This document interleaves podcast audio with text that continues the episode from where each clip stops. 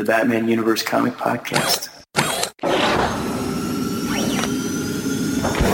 Hey, this is Scott Snyder. Hi, this is Denny O'Neil. My name is Neal Adams. This is Paul Dini. Hi, my name's Dan DiDio. This is Kevin Conroy. Hey, this is Francis Manapul. Hi, this is Jim Lee, and you're listening to the Batman Universe Comic Podcast.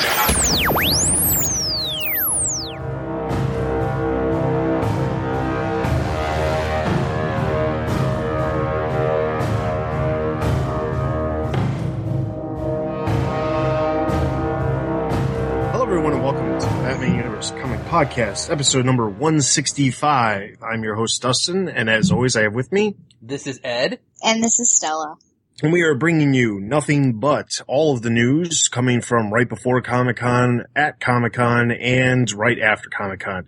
We are recording this, which I never say, but we are recording this on July 15th, as there's been some news that also came out the week, uh, you know, the few days after Comic Con as well, which I, I'm just going to say this up front. You know, we made our predictions on the last episode about what we were expecting to hear about. I don't think any of us expected to get as much information as we got. Um, as you're listening to this, we're, this episode is a week earlier than everyone was probably waiting for because I told you, you know, two weeks ago that it would be three weeks before you'd hear us again. But with all of the news, I figured, well, we may as well do a special episode just for all this news because there is literally so much of it. So, like I said, there's a little bit of news that happened right before a ridiculous amount right after, uh, you know, during San Diego Comic Con. And then right after we have the solicits and a couple of other little small discussions that we're going to have. So let's jump straight into it. So the first thing we've got is on July 1st, it was revealed by Francis Manapul that he is in fact leaving Detective Comics. Now we talked about this before. We said that it was very likely that it was going to happen and he actually confirmed uh, uh, via his Twitter account, he said, a couple of months ago, I made the hard decision to walk away from Detective Comics in order to pursue these new projects. I love writing Bruce and Harvey's adventures with my best friend, Brian Buccellato. Much thanks goes out to DC for giving me, giving us the opportunity. It's not, it's not typical to announce when someone leaves, but I didn't want you all to be blindsided by seeing my name everywhere else but Detective Comics.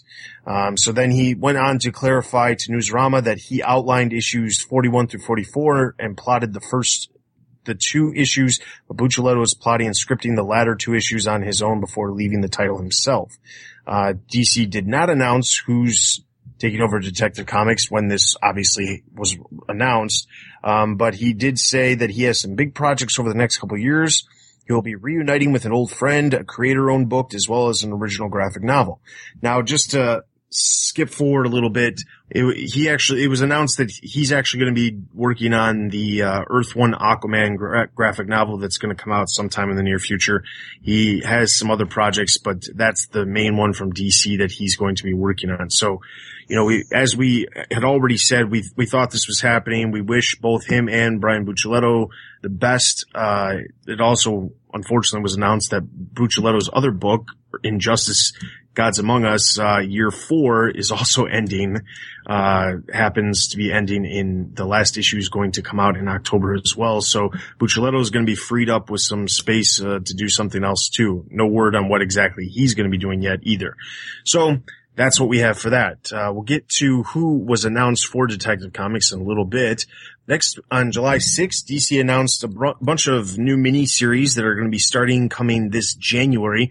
Now, the funny thing about this is this is actually one of the things that we well, I believe, I can't remember if it was just me or if more than one of us predicted, but we predicted in the last episode when we were talking about things that they were possibly going to announce in San Diego, we talked about the fact that there was a potential of seeing some more miniseries. We know that some of these miniseries that are currently happening right now are, you know, they're only six issues and they're going to be running until basically December is the last month that I believe their, their last issue.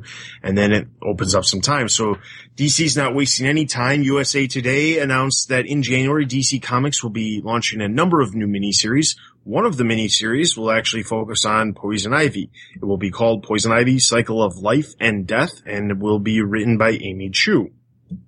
There's a little bit more information released in regards to it. She says that the Batman Villainous is a really new direction. uh, Bob Harras said about it. Bob Harras being one of the editors at DC. He says it's an, and it's a fun twist on her character and where she's going, where she's going to go. Chu finds Poison Ivy a fascinating, complicated character with incredible fan base. We know her, but we really don't know her. There's so much opportunity to build her world without the burden of continuity. And let's face it, writing villains is more fun. Taking a big role in the DCU is also a very personal challenge for Chu.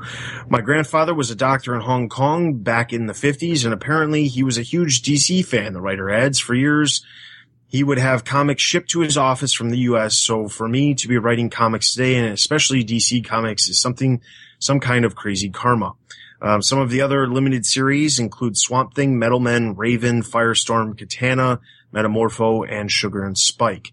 So uh, those are what's coming now. What's slightly interesting about a lot of these series is you, if you remember the in the last episode also we were talking about convergence stella mentioned that you know dc you know had some of these old creators for some of the classic characters on some of the titles and you know she mentioned you know there were some writers who were you know the classic writers for some of these characters and some of them were not and it seemed to at least us and the majority of the fans the ones that were more successful were the ones that were in fact written by some of the more classic creators now interestingly enough some of these uh, the, these miniseries are actually going to be written by some of the classic creators.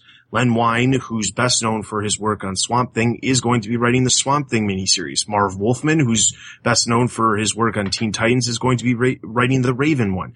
Gerry Conway is going to be writing the Firestorm one, and Mike Barr is going to be writing Katana. All of those creators have worked with those characters in the past and they're going to be doing their own miniseries. So that's interesting in and of itself because again, it seems like Convergence was sort of a litmus paper for what works and what doesn't. Yeah, I mean, I, I think this only makes sense. I know we don't get to say that a whole lot when we talk about some of the stuff, but this makes good sense. Pair the characters with people that know them. Um, and like this Poison Ivy is a perfect example of something that people may feel we have beat to death, but I'm gonna beat the horse again for a couple minutes, you know? Lolz. I know. I, I don't, I don't know if we, if I'd want a Poison Ivy ongoing. I'd be like, eh, but a, a six issue in, miniseries, I think it's, I, I will definitely be lining up to read it and, and be pressuring Dustin to make us talk about it on the podcast. So, um, yeah, I think, I think this is really cool and I think they've done a really good job here pairing up the artists and creators and giving us some six issue miniseries to really look forward to. Yeah, and it's interesting because I feel like some of these, and it's funny because Ed said, you know, I don't know if this could go on. And you do have Katana, which we haven't really seen her outside of Birds of Prey, and there's no Outsiders book. So I, I'm also wondering if this is a bit of a litmus test to see either which of these could be an ongoing, which I don't know how much Ivy could, you know, be a headline. So I don't know if they are leading us to, to believe that an Outsiders book is coming, but there you go. But the thing is, my, my, in my mind, I mean, I don't know that it's that they're looking to see which one of these will be successful enough to have an ongoing. Because the one thing that I think is slightly interesting about this is that when you look at the miniseries that they currently are releasing right now, June through December, you know, we've got another Harley Quinn one, we've got Batmite. There's a bunch of different, ver, you know, different types of books when it comes to these miniseries. And it's interesting because none of those are obviously getting picked up immediately. Obviously, there's still time before solicitations for January come out where if these books are really popular, they could end up becoming an ongoing, I guess, or they could just, you know, start a new series with it, those characters being an ongoing. I don't know that the direction that they're specifically going is that, you know, they're trying to use these miniseries as a litmus paper specifically because I th- I feel like they're they're they know that these characters can't hold their own books. Swamp Thing is a good example because Swamp Thing had its own book. Snyder did it when the New Fifty Two started. He left the book. The sales kind of plummeted, and then uh, I believe Charles Soule was on the book for a while, and he he you know the book ended I think at like issue twenty four to thirty somewhere right around there. So I mean like they know that you know these characters aren't necessarily popular enough to, to last, but by giving them a six issue miniseries, it's a commitment on DC's part that, hey, we will do this for the six issues. These six issues will happen. And like I said before, I like that because we can get stuff off, you know, that isn't necessarily. Metamorpho is never going to have his own title. Uh, in the history of Metamorpho, I think he's had two miniseries in the past. Uh, there was a Metamorpho Year One I believe was five issues, and there was a Metamorpho one earlier from early late '80s, I believe, that was like four issues. But he's never going to have an ongoing. Firestorm is another perfect example. He had an ongoing at the beginning of the New Fifty Two. It didn't work. It didn't work at all. So they, you know, they're, they're doing something di- different. I think it's a smart way to go. All right. So moving on, the next thing we've got actually comes from San Diego. The very first mm. thing that DC did uh, or announced at uh, Comic Con was they they revealed a little bit more details about the Dark Knight Returns sequel, The Dark Knight Three: The Master Race. Uh, co- co-writers Frank Miller and Brian Azzarello will be joined by veteran Batman artists Andy Kubert and Klaus Janson. In addition to the quartet, readers can look forward to various other DC creators having a hand in Dark Knight 3. DC is teasing that each issue will contain a 16 page Dark Knight Universe mini comic. These comics will feature a rotating team of creators exploring various characters and conflicts in Miller's Batman universe. Uh, Dan DiDio went on to say we went into no, into this knowing that we had to give fans more. Uh, we were we were pulling all the stops out to deliver an amazing conclusion to this exciting body of work. We hope it inspires the next generation of writers and artists the way it already has inspired us. Um, but basically, the idea of this mini comic, uh, I was reading online a little bit more details about this. The mini comic is actually going to not necessarily be part of it. It's not going to be like a backup story or something like that. It's actually going to be another comic inside of the comic, cut slightly smaller in size of the normal comic book, where it will be its own standalone story dealing with these other characters that exist in, at the same time of the Dark Knight universe. So also worth noting is that Andy Kubert and Klaus Janson, they're, they're not going to be doing all of the art. This, the, the initial press announcement that DC sent out was kind of, kind of, uh, hazy as far as what exactly these two artists were going to be working on. Um, they, we, we, we don't know anything about the plot as of right now. Um, but we have some rumors out there that say the series will jump farther into the future and focus on an aging Carrie Kelly as she seeks her replacement, much as an older Batman once recruited her in the original Dark Knight Returns. But this is, I mean, like, if it's set that far into the future, I mean, how old would Bruce Wayne be then, honestly? Well, do you think there's any chance they do this book before we have anything else about this comic? Do you think any chance of this book with Bruce being dead? With him not being in at all? I mean, it's entirely possible. I mean, I guess in some ways, if he was dead, I think that would be kind of. It's a terrible thing to happen off page, right? Well, I mean, yeah, it would be a terrible thing to happen off page, but I think my concern with it, with, with Bruce not being in the book or Batman not being in the book, or I guess Carrie Kelly being Batman, if she assumes that role once Bruce dies or something, I guess that would be slightly odd. I mean, that's obviously a rumor as far as what's going to happen in the book. We, we have no idea, but to me, it's just, it, it, would be slightly odd for Bruce Wayne not to be in the book at all. Yeah, I mean, and, and I also, along the same vein, I don't know how interesting the book would be if Bruce is hospitalized or in bed the entire time, if he's extremely old, you know? Yeah. Or um, like Batman Beyond style where he's just hobbling around a around. cane. Yeah. yeah I, I get, so, I mean, maybe you have Carrie, you know, not till in the future, maybe Bruce has got some bionic implants or something. Um, I don't know. I, am not sure that. Another thing is, did you see anywhere in the news, and Stella, you were out there, did we see anything about the format that they're going to be doing this in? Is it going to be like it, a, it's a mini series. But it is um, late fall 2015, run for eight monthly issues. So late fall is probably November, so it's probably coming out in November. So this will be something that's coming out later in the year, and the only thing I'd like to have them do, and this is the completest in me that is going to say this, I really wish that when they publish this, they actually published it as like the old prestige format that the first two were in. So that they would all look right next to each other. I know that's kind of nitpicky, but I really wish they would. But other than that, I think we're just going to have to play a waiting game because I think we've heard so much stuff about this book. And obviously it was being passed around the DC offices for a while because remember there was that rumor about Snyder for a while as well. Yeah. Um, so obviously this was being passed around for a while. So I think there could be us getting different stuff from different, you know, as it was being passed around the office, a lot of people may have had an idea And I think it, until we get a solicit, um, we might be in the dark a little bit. And like you said, who knows? I mean, maybe because Snyder was, you know, briefly rumored to be possibly attached to this as well, maybe he ends up writing one of these Dark Knight Universe mini comic stories. I mean, that's Yeah, entirely no. possible too. Yeah, I mean, there's, this possible. is, I mean, because this is like basically this 30th anniversary of Dark Knight Returns. I mean, basically there's the opportunity to have tons of creators, you know, get their little two cents into the universe by writing small stories in these 16 pages in each issue. So I think, I mean, we'll have to wait and see. Late fall 2015 is when it's says it's that's when they said it's supposed to release.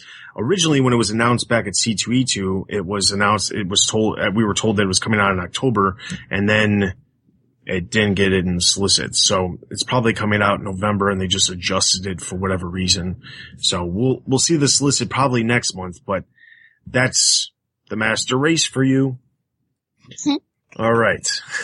I can't believe I'm not going to get, that. I'm not, I, yeah, I, I can't get over the title either. All right. So moving right along.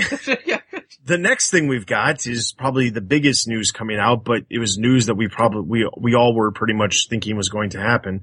Um, on July 10th at Comic Con, DC announced both Batman Eternal Volume 2 plus, uh, a crossover event called Robin War. Um, Batman Eternal Volume 2 is actually entitled Batman and Robin Eternal. Um, it starts in October. Um, various contributors for the project include Scott Snyder and James Tynion as the lead showrunners with, uh, Tim Seeley, Genevieve Valentine, Steve Orlando, and some on, uh, new coming writers when it comes to the Batman universe, Ed Brisson and Jackson Lanzing and Collin Kelly. Tony Daniel will be the initial artist on the book with, uh, Paul Pelletier and Scott Eaton also is illustrating later on. Now, there's not a whole lot of details about the book itself.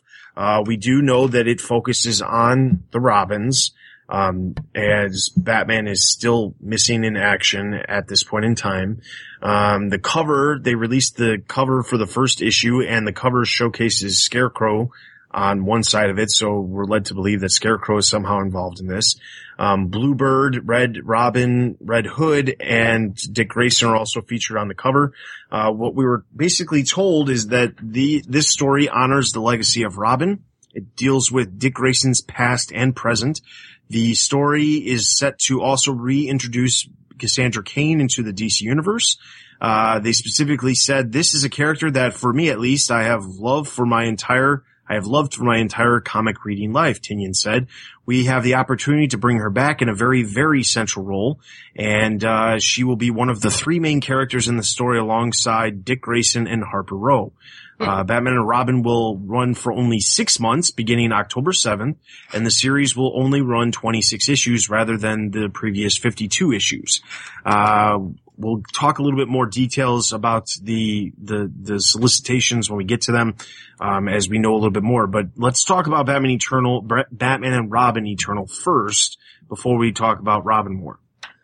Well, two things. One, it's nice to see that Mr. Tynion and Snyder have indeed been listening to the podcast and, and have taken our advice on making it half the size of Eternal. Um, I, actually, all the all the joking aside, though, I'm really glad that like it, it's nice to see when they get it right, and and that was something we all said was Eternal was cool, but it was just too long, you know. Um, and I'm glad to see they learned from their mistake because what I would have hate to see was another 52 issue story where we had 25 issues that was too much, you know. Um, so I'm really glad that they, they've shortened it down here. Um, the Cassandra Cain thing being not just reintroduced, but being one of the leads in the story was probably some of the more surprising news of, of, of Comic Con weekend for me. I'm really glad she's coming back. We have no idea what version of her we're going to get here, of course, but I'm glad she's coming back. But I did think it was very strange that when they talked about the three focal characters being Cass, Dick Grayson, and Harper Row, this being a celebration of the Robins, I was really surprised that it wasn't Tim or Damian or even Jason that was going to be the other, fe- the other featured characters, or even Stephanie for that matter. That was going to be Harper. Now, everyone knows I like Harper, but I think if you're doing a celebration of the Robins, I would prefer the, the central character to be a Robin. So, I almost wonder. So in the uh the panel I was at for uh DC Comics Upstarts, um, where where this was talked about a little bit. It was let slip. I don't know if it was a slip, but it, it certainly wasn't talked about anywhere else. The fact that part of this takes place in the past. Um, and so I'm almost wondering if this is going to be like a past, present, future situation where in the past you've got Dick and Bruce going around because a big part of it is seeing what uh, this I guess this big case happens and then some original Batman villain that has ties to one of these first cases that Dick was on with Batman reappears. And so you're, you're looking at past adventures between Batman and Robin and present ones. And, and I don't know if, you know, something in the future will pop up. Uh, but you know, it is good to hear that Cassandra's coming back and, uh, Donovan and, and I talked to Mark Doyle a little bit, uh, off, off the record on, you know, Cass and, uh, you, it, it's good to hear that some things weren't a lie and that DC really was waiting for the proper time and a time that Cass would fit to actually bring her back into the status quo and that these people are really fans of her. So I'm hoping, of course, that she won't come back as a villain, which happened prior to this. Um, and, and I, you know, we talked about the Fist of Cain. That popped up in Batman Eternal, and it's also something that has been popping up in Grayson. And I feel like there's going to be some tie to that, though I don't know what it could be, but I feel like these worlds may be colliding somehow. Uh, but Harper, you know, she's been in the background. She's not really a Robin, but I think it's about time to start shoving her back down our throat, right, Dustin? No, I'm just kidding. I like Harper. but no, I, I'm I'm looking forward to this. I'm glad. It, it's funny because when I was talking to Tom King and Tim Seeley, uh, Tim Seeley described this as as a a distinct and succinct story, and I think that it's going to pack a punch. And I'm glad that it's half of what the other length was because I feel like they're going to know what immediately needs to be told and how to tell it in order to use that time wisely.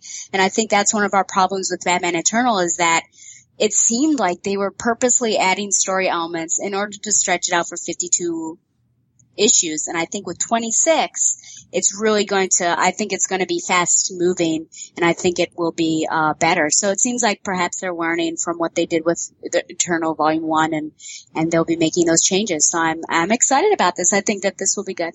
I also saw not necessarily from the uh, the upstarts panel, which we'll talk about in a little bit, but I also saw talks about the the the past and it deals with the past and my understanding of the plot which I'm sure and I hate to I don't even really want to talk about this for too long just because we're gonna I'm gonna run over some of the solicitations when it comes to Batman and Robin Eternal when we get to the solicitations but my understanding is that there's a case that pops up that that Dick is made to believe that this is something that happened when he was Robin, but Batman's not around. As we know, Batman's dead. There's nowhere that Dick can go to have it confirmed. There's no one that can say, no, this isn't true. This, this is true. There's no knowledge of what this is. And ultimately what ends up happening is they have to investigate as themselves, the Bat family, the, you know, the Robins, they have to team up in some way to deal with this case because they don't have the support of Batman and they don't have the past knowledge that Batman would be able to provide.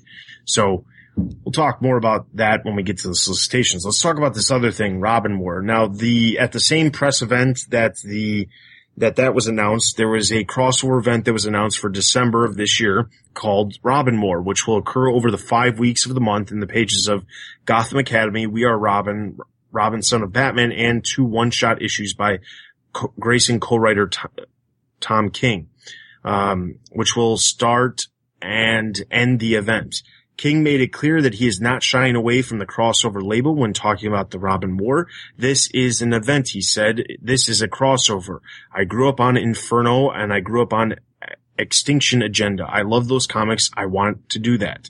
Um, specifically, um, that, that's, that's the basis of everything that's, that was announced. Now, the only other news related to Robin War to talk about is that the cover, well, the promo art that they showed off Robin War, which I'm assuming is the cover art to one of the one shots, shows Damian standing on one side and all of the We Are Robin characters, including Duke Thomas on the other side appearing as if they're going to battle each other. Now, throughout the course of Comic Con, Stella interviewed a number of creators, which we'll get to a lot of those in a minute, but t- talking about this project specifically, some of, uh, Lee Bermejo's doing the We Are Robin one, and Stella asked, you know, how does uh, We Are Robin fit into Batman and Robin Eternal? And they said it doesn't. It's only going to fit into the Robin War. And the same thing is being said about Robin, Robin Son of Batman. It's not necessarily fitting into what's happening with Batman and Robin directly, but it will directly tie into what's happening with Robin War. So it's interesting to see that even though whatever was decided for Batman and Robin Eternal, they decided that they're still going to do something with all of these other Robins that are out there. Whether or not they'll eventually get pulled into Batman and Robin Eternal, who knows? But for now, the gist of the characters that aren't being a main focus in Batman and Robin Eternal as that are that are currently in books right now as Robin characters will be a part of the Robin War. Um, now, no word on what's going to be going on with Red Hood, who has his own book, who is not tied into this at all, other than showing up on the cover of Batman and Robin Eternal, and no word on Tim Drake, Red Robin, who's also uh, not tied in, in any way except for on the cover. So, as far as Robin War, thoughts on Robin War? I think that uh, if some of the stuff I've read about it online is correct, it sounds like that this will be da- Damian going to beat up all the people that are acting like they're Robin, which could be a very interesting thing to see. To be totally honest with you, um, I don't understand why this isn't going to be wrapped into the back. I guess they're just trying to keep the storylines totally separate, which I can kind of understand. Um, but having Gotham Academy mix in with this, um, it's kind of curious me, and I'm, I'm I think it'll be okay, but it's it's weird again how the Damian stuff is still getting like we're doing a Batman and Robin Eternal, but Damian is still kind of being like, ah, well, you can come and go over here, do your own little thing. Um, I think it'd be better if it was just all one one thing and everyone was mixed in, but um, it should be promising, and and I think that too. By that point, we are Robin may be starting to suffer a little bit on on the sales aspect, and this could be a way to drag drag readers back to it. Yeah, exactly. Because you think about it, like, what do all of these have in common? And and honestly, with besides being in the Batman universe, not as much. And I was looking at a at an interview, and with you know, with the creators of what Are Robin is going to be, unless it was the interview I did. I can't remember. Everything points together. But, you know, what did these things have in common? Not a lot. I, I, think it's absolutely sales. Gotham Academy is in no way suffering from sales. People have latched onto that thing because it's amazing. So I think it's really to protect We Are Robin. Who knows how people are receiving We Are Robin and who knows how people are receiving Damian Son of Batman since we've only had one issue, I guess now two of these. So I really do think that if this is a, you know, a big event that everything's tying in together, that people who are reading Gotham Academy and love it feel the need to pick up these other ones is ba- I really do think it's about sales. But if they want a huge shakeup, then something big's about, I mean, something big should drop, but who knows what it is. And it's funny because I haven't read Gotham Academy number eight yet, but in issue seven, I mean, we talked about it on the previous, uh, comic cast, Damian was in there, and I mean, I think we were both shocked and like super excited about him being in there when we saw him in issue six, and we had Convergence. We had issue seven, Damian, but he's in there and then expelled in the same issue.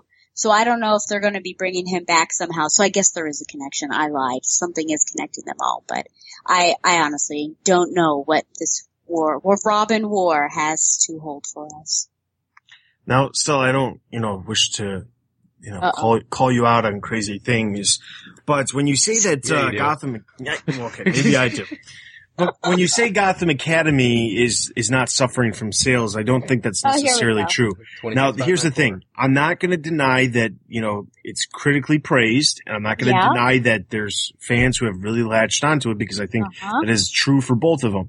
But at the same time, the actual sales numbers for June for the issue that just came out uh, last month, issue number seven, was only about twenty six thousand. Now that's actually sl- just under. It was at the ninety eighth spot for the month. Catwoman was at ninety seven. Gotham by Midnight was at number one ten.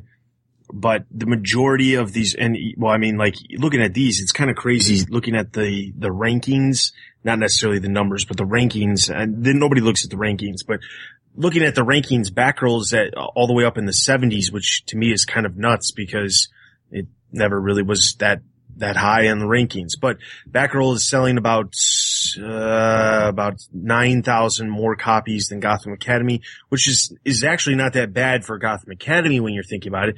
And thirty three thousand issues of of uh, Batgirl is not is not anything to scoff at either. But as Ed said on the last episode, anything that is getting right around that low twenty range Mm-hmm. is is you know is right there to be you know slashed off. Gotham by Midnight is basically at 22.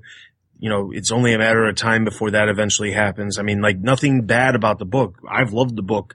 And there's a bunch of other books that are down here at the, the low end of the sales numbers that are really good. But the, the important thing is if they can tie it into an event, and I don't think it's necessarily true that Gotham Academy is part of this because of that. And I don't think that, you know, I, I mean, I, I believe that Robin, son of Batman and We Are Robin are directly tied to it. But We Are Robin actually had 51,000 issues sold for its first issue, which is kind of nuts, uh, for a brand new series.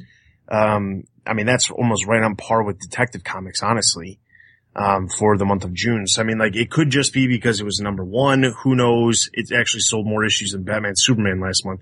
But anyway, it could be because it's number one. It might not be. But the reality of it is that it could.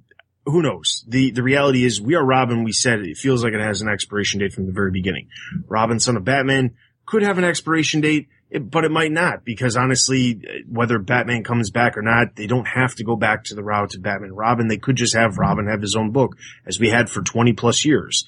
You know, it's entirely possible. Gotham Academy doesn't feel like it has an expiration date because it's not tied into a specific event that's going on. These We Are Robin characters are popping up because Bruce Wayne has gone away.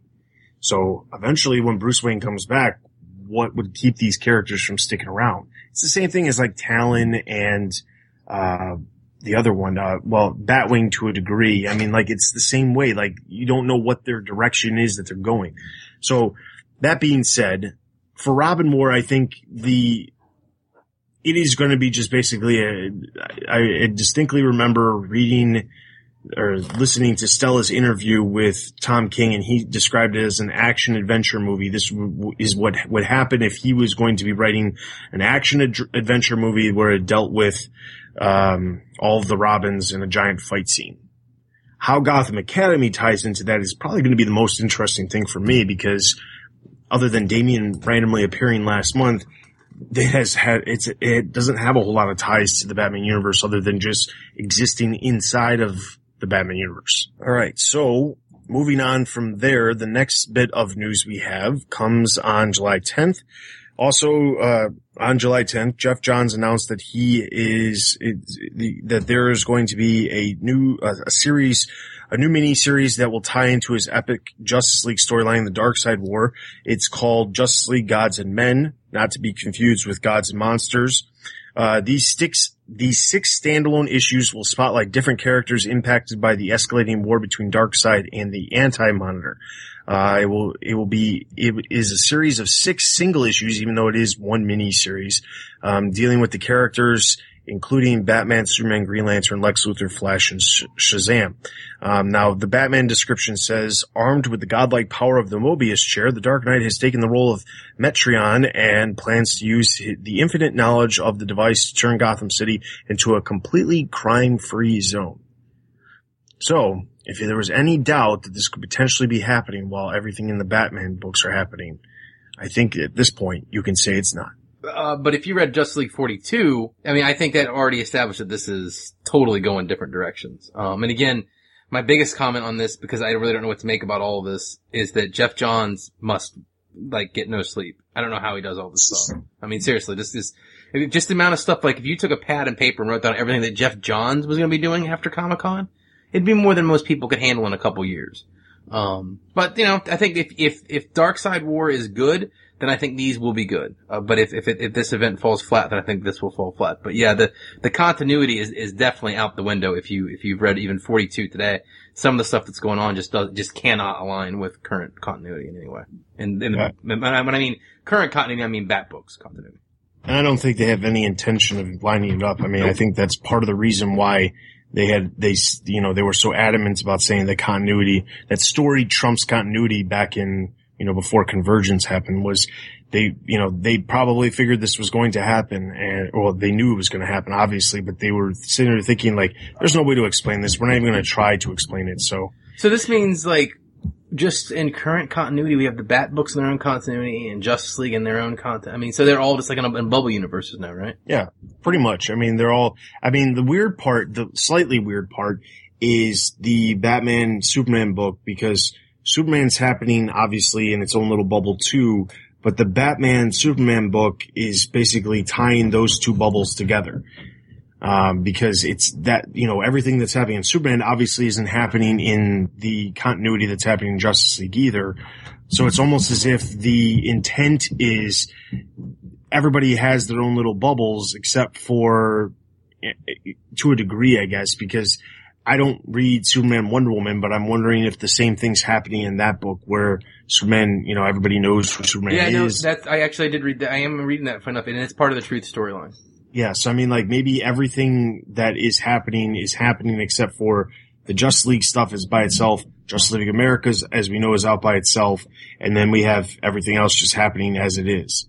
Maybe that's how it's how they're explaining, but they're not explaining because they don't want to explain. and They have no intention to. All right. So also on July 10th, it was announced that there are going to be monster variant covers for October. Surprise, surprise. Monster covers for the month of October. Um, just running down the Bat books that will have monster variants very quickly. Batman number 45, Batman Beyond number 5, Batman Superman number 25, Black Canary number 5, Catwoman number 45, Detective Comics number 45, Grayson number 13, Harley Quinn number 21, Justice League number 45, JLA number 5, Robin Son of Batman number 5, and new Suicide Squad number 13, as well as Teen Titans number 13. Now, surprisingly, I, and I, we were also talking about variant covers on the last episode, and I have to say this, okay? When you look at some of these variant covers, the fact that like Catwoman is, you know, so far down on the uh, sales, I mean, it's literally right there with Gotham Academy, low 20s. The fact that they're still doing variant covers for Catwoman is interesting because you don't tend, th- normally, now this is obviously different because this was back when they had the 1 in 10s and the 1 in 25 variant covers. Variant covers were books that you knew were going to sell really well that people would always order. Now that we know that these, these special variant themes that they're doing every single month, it doesn't matter how good the sales are because they're not necessarily producing more issues or only allowing retailers to order so many of these variant covers because they could have either one because they're the same price. So, but to have Catwoman, which is so far down, or to have Cyborg announced as having a, uh, a variant cover and his, his series hasn't even started yet. It's just mind boggling to me as to how they warrant some of these titles to have their own variant covers. I won't get up on my soapbox for long, but, uh, I think this has to go to, and, and I hate to make this kind of circular argument again, but I think this is a lot like the argument we had about continuity, right guys? Like, we had to accept that continuity had changed as a basic function, and I think in the world of printing, we have to accept that the variant cover basic function has changed. It's no longer just for special stuff, it's for every No, month. I'm not, no, no, no, no. I'm not saying it's for special stuff. I'm saying for high selling books. oh no, I don't, I don't understand why books that are, you know, at that range where we know DC normally slices books and says it's done. I don't understand why books are, that are that, in that area are still getting variant covers. oh, cause they draw them That's of what's odd to me. Well, I don't believe that because Catwoman has been, look at, look at Catwoman. She had, she's had variant covers for like an extended amount of time, but she's still been in that range ever since after Eternal. I mean, well, I mean, it's basically ever since Ever since Eternal and, and Yeah. she, and she had the creator change. The, you know, the book was already really low on sales. They did a creator change. It bumped the sales up a little bit, but not that much. And now it's just steadied out right at that cut range. So the fact that they continue to have variant covers for that book, I mean, that's not the only one. I mean, I'm looking at this list and, and it had like Teen Titans. Teen Titans doesn't sell that At well. all. Yeah. I really don't think they would cancel Catwoman though. Well, I would, I would, I would hope they wouldn't. I mean, I I, I enjoy, just, I, I just enjoy think it's Catwoman one of right those that the title alone is going to make them very nervous to cancel it. See, so I, they'll do anything they can without doing that. I- see, I think Stella's right. I think there's certain books, and that's kind of what I was, I was trying to get at, but Stella said it a lot better than I did. Like Green Lantern, Green Arrow, uh, Catwoman, like some of these that have bad-ish sales numbers, I don't think they'd cancel them either, right? Like, these are, I mean, I don't know, I just think it'd be weird to have an offering without Catwoman. And they let, remember, how long did they let Catwoman go on under Nocenti when it was unreadable? You know? I mean, True. And and the numbers there were awful. So I think that there are some books that, you know, I think they'll try stuff on them with creative team changes, variant covers, little tricks and, and crossovers to pump up the sales. But yeah, I I think that, and I and I almost kind of like am totally cool with that because I don't think it would quite be DC Comics if you co- couldn't go get a Catwoman book, a Green Arrow book. You know what I'm saying? Like, Yeah. I think that makes sense in a way. But the, the, you you know, outside of Catwoman, you mentioned Green Arrow. Green Arrow is one of those series where like, before the New 52, it was basically like every 20 to 30 issues, he would get a re, he'd get renumbered. Right. and they would keep doing it. And then they did the Green Arrow Black Canary book for a while. They've done, they've done all kinds of things with him. But I mean, honestly, Green Arrow makes a lot of sense because they have a Green Arrow TV show. They need to have a Green Arrow comic on the, on the thing and not just the, you know, the digital chapters that get collected into the Arrow book. They need to have a Green Arrow book because there's a TV show. I get that. But like Catwoman, she's not, I mean, like, okay, fine. I guess some people to a degree would say she's on Gotham, but not really. Well, but so, But I don't know if that's true. Just playing devil's advocate for a minute, right? And um, if I if you if you disagree with me, please let me know. But then we have a Hawkgirl TV show coming up and a Supergirl show. Supergirl got canceled a couple months ago, and it's going to be a big show on CBS. it's true. And I haven't seen a solicitation for a Hawkgirl comic right Well, now. I don't see. I, I don't- I don't feel like there's going to be a Hawkgirl comic. I think because that's a team show. I don't think. I mean, like we could potentially see a, new team book at some point. Like Stella said, maybe with uh, you know the Outsiders or something like that, and maybe she becomes part of that. Who knows? But like uh Supergirl makes a lot of sense. Where I'm not. I'm surprised we actually haven't heard a new Supergirl series being announced. That's kind of mystifying, right? Because this isn't in, in kind of off subject, but this isn't even a CW show. This is a CBS show. Like this is a a network primetime show, and the fact that Big Four. Big yeah, Four. Big Four Network, and then they cancel it. She had her own book until Convergence, and then they canceled it right before she gets her own show. Which was know. weird because at that point I think the series had already been picked up. So Yeah, weird. if anything, they should have just said, "Okay, we're going to cancel it, but we're going to launch a new title with a new creative team, get a lot of excitement about it."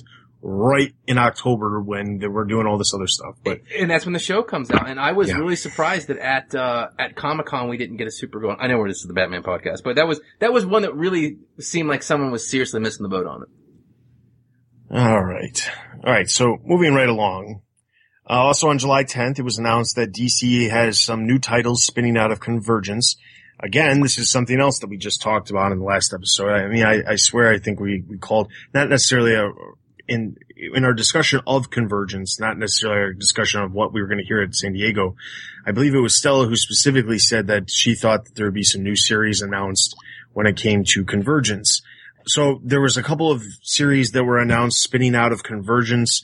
This is characters that people are going to be dealing with that are not from these, you know, the normal continuity. So the one specifically dealing with the Batman universe is Titan's Hunt, which deals with the, the, the specific uh, description was convergence is over, but the ripples are still being felt, especially by a young pre precog named Lilith. Who, what are these visions she's having of the Teen Titans team the world never knew? And why does she feel compelled to seek out Dick Grayson, Roy Harper, Donna Troy, and the Atlantean named Garth and warn them that something dark and sinister is coming after them? Who are Mel, Gnarrk, Hank Hall, and Dawn Granger? And what is their connection to the others? And to the fate of every soul on earth. This is the secret history of the Teen Titans. Um, it will be written by Dan Abnett. Um, it's going to be coming out on October 21st, and according to the solicitations, it's actually a 12 issue maxi series. So, um, that is the solicitation. Um, th- it doesn't say specifically what Earth this is taking on, but it's not obviously the Titans because it mentions Donna Troy and Garth and, uh, you know, Dick Grayson as like Robin. So, I mean, yeah, it's, It's like the classic. classic version. Well, I think if, if you guys seen the cover for this yet, Yeah. It, it- it looks like there's two teams of Titans there. It looks like that you on the top you have like a classic version, and on the bottom looks like post convergence. yeah, it's it got does. Red Robin, Star, the the newer Starfire. You know, Which Starfire hasn't been on the Teen Titans, so that's slightly odd. But hey, don't let your facts get in the way of my theory. okay, no problem. no Okay, problem. like so I, I'm thinking that you might have like a merging of a couple worlds here, just because there's because there's two Robins. There's Red Robin, and there's what I can assume is a Dick Dick Grayson Robin from a, a different costume. There's Aqualad and, and Donna, so maybe we're seeing a little bit of merging of the two. But I think it it is good that we have not had convergence happen totally in vain. yeah, I- And I- uh, the the the name that turned my head was Dawn Granger, which was Mm. an incarnation of Dove, of course. And wherever Dove is, Hawk is sure to follow. So, but I don't know if she's going to be taking on some sort of other handle uh, at that point. But I, I think this is another way to uh, bring new characters into the fold and characters that perhaps DC's not comfortable with putting them in the core continuity, but want to start off to the side and, and see what happens. So, and, and again, this is a, a, a mini series, maxi series, who knows? Um, but, you know, I, I again think that this is potentially a way to test the waters. Yeah, and I, I don't know. I don't think they're calling anything maxi series anymore. Uh, oh. Maxi series to me, I mean, I called it a maxi series Well, because makes it's 12 issues because it, I mean, honestly, can you really call something that's coming out for an entire year a mini series? That's like calling Batman Eternal a mini series. God help us if that's That's true. But but anyway, uh, so this is this is coming out in October. That's something we can be looking forward to. We'll we'll we'll we'll probably talk about it in the spotlight, um, since it does deal with the Titans and Dick as part of it. All right, so moving right along. Next announcement, probably one nobody expected coming. Uh, also on July 10th, it was right. It was announced that Batman will be having a crossover with the Teenage Mutant Ninja Turtles. Jesus. And I, and I'm not joking when I say that. Um, IDW and DC Comics have announced that they are partnering for a crossover. Um, the story will be brought to life by James Tynion and artist Freddie E. Williams II. Um, you may remember him as the artist on Robin right before the series got canceled. Uh, he will be handling the interior and cover art. In addition, Teenage Mutant Ninja Turtles co-creator Kevin Eastman and other to be announced artists will also illustrate variant covers. Um, the official description of the story is in the ongoing power struggle between the Teenage Mutant Ninja Turtles, General Krang, and the Foot Clan allegiances have shifted and the battle lines have been drawn. Krang concocts a plan to rid himself of both the Turtles and Shredder by transporting them to another dimension, where they land in the dark and dangerous streets of Gotham City. It isn't long before they encounter Gotham's most famous resident, Batman. The Cape Crusader may be their only hope of overcoming their enemies and getting back home, but not before they encounter a whole cast of Gotham's most infamous rogues. So, Hmm. gotta say, I honestly, pro- like I said, never saw something like this happening. Uh, I'm a, I'm a Teenage Mutant Ninja Turtle fan myself. I don't read the, the Teenage Mutant Ninja Turtle comics, but I watched the cartoon when I was a kid. I had toys when I was a kid. My son's got tons of toys from the new series. I watched the new series with him. I know that the comics have nothing to do with the, the new series. It's the, it's their own version of the, the turtles, but kind of interesting to see. I mean, honestly, I mean, like, it's one of those pairings where like, like I said, you'd never expect it, but it's happening. Yeah, I read the uh, the current comic series. I, I do it by trade, um, and it's just it's amazing stuff. I don't know if that's sort of the continuity that that they're bringing into it, or this really is like completely original. So we're going to take the turtles in some version that you know Shredder is around them. And, uh, you know, it's almost one of those things where it's, you never saw it coming, but you kind of wonder why hasn't it happened yet? Because there are, there's the crazy 80s series, there's the Nick series that they have now, which are lighter tones. But then the previous cartoon series they had that started in 2003 was, uh, a bit darker. And then this comic, while it does have its light moments, is more of like the, the darker tone, um, comic series and I think when it originally came out, though I've not read those, it was darker. So I feel like their tone their like original tone really matches well with Batman. And I'm just, you know, the thing I'm most looking forward to is that moment that Batman first goes up against the turtles, um, and, and sees them. And I just wonder what it's going to be like. Now the down part is I'm imagining there's going to be some sort of fight between all of them because there's a misunderstanding. And then everything's cleared up and they fight together. But, you know, I always hate that moment where there's a hero versus a hero and they're sort of wasting time because clearly there's a bad thing happening and you should just be together and pooling your resources. But I'm, I'm actually, I know people are laughing at the panel and Babs Tarr looked incredulous, um, when this was announced and she thought, is this for real or are we punking, are we being punked? Um, and I actually think this is amazing and I'm super, I'm actually really excited for it. I will Right. say, I will say this. I, I am a bit of an unbeliever in this one, but, uh, but IDW just had a Green Lantern Star Trek crossover that they're publishing right now, and I had the fortune to read it, and it's better, a lot, it's actually pretty cool, so I will keep an open mind about this. See? I know. What can I say? I'm trying. Yeah, it's weird because normally I'm in your shoes here. Um, Oh god. True. but I'm because I'm normally the non-believer when it comes to these crazy things. But re- realistically, like it could be fun, and I think the thing is like the the Ninja Turtle comics. I mean, like they're they sell well. They're not like super high sales. IDW in general doesn't. They don't need to have high sales in order to publish books. They publish books to tell stories. I mean, they don't have to have ridiculously high sales like DC and Marvel. Their market share is very small. Now, one thing that was interesting was so throughout the, the convention behind the scenes, you know, Stella, Don, and Josh were at uh, Comic Con. Stella was covering a lot of the comic stuff for us. But uh, behind the scenes, back at headquarters for TBU, uh, myself and Terry were, you know, manning the the keyboards for a lot of the stuff to post up right away. And Terry was typing up a lot of the the comic news as it was happening, so we could get it posted up right away and uh, we were chatting back and forth in between, you know, the the allotted things we had to, to to cover. And he actually mentioned to me something that I actually had forgot that uh, it was about a year and a half ago. There was a rumor out there that DC was actually contemplating buying out IDW, um, and it didn't end up going through. But that could be something that the reason why we've seen the Green Lantern Star Trek crossover, this crossover is happening. You know, there, this it could have something to do with the fact that DC expressed interest in them. You know, not that they don't have like a giant market share where even if DC did buy them, it wouldn't like it wouldn't still add up to what DC would need in order to overpower Marvel when it comes to market share. But it's just interesting because it's one of those things where it's like, oh yeah, who who who would remember that crazy rumor that you know probably only Bleeding Cool reported back then? Just something interesting.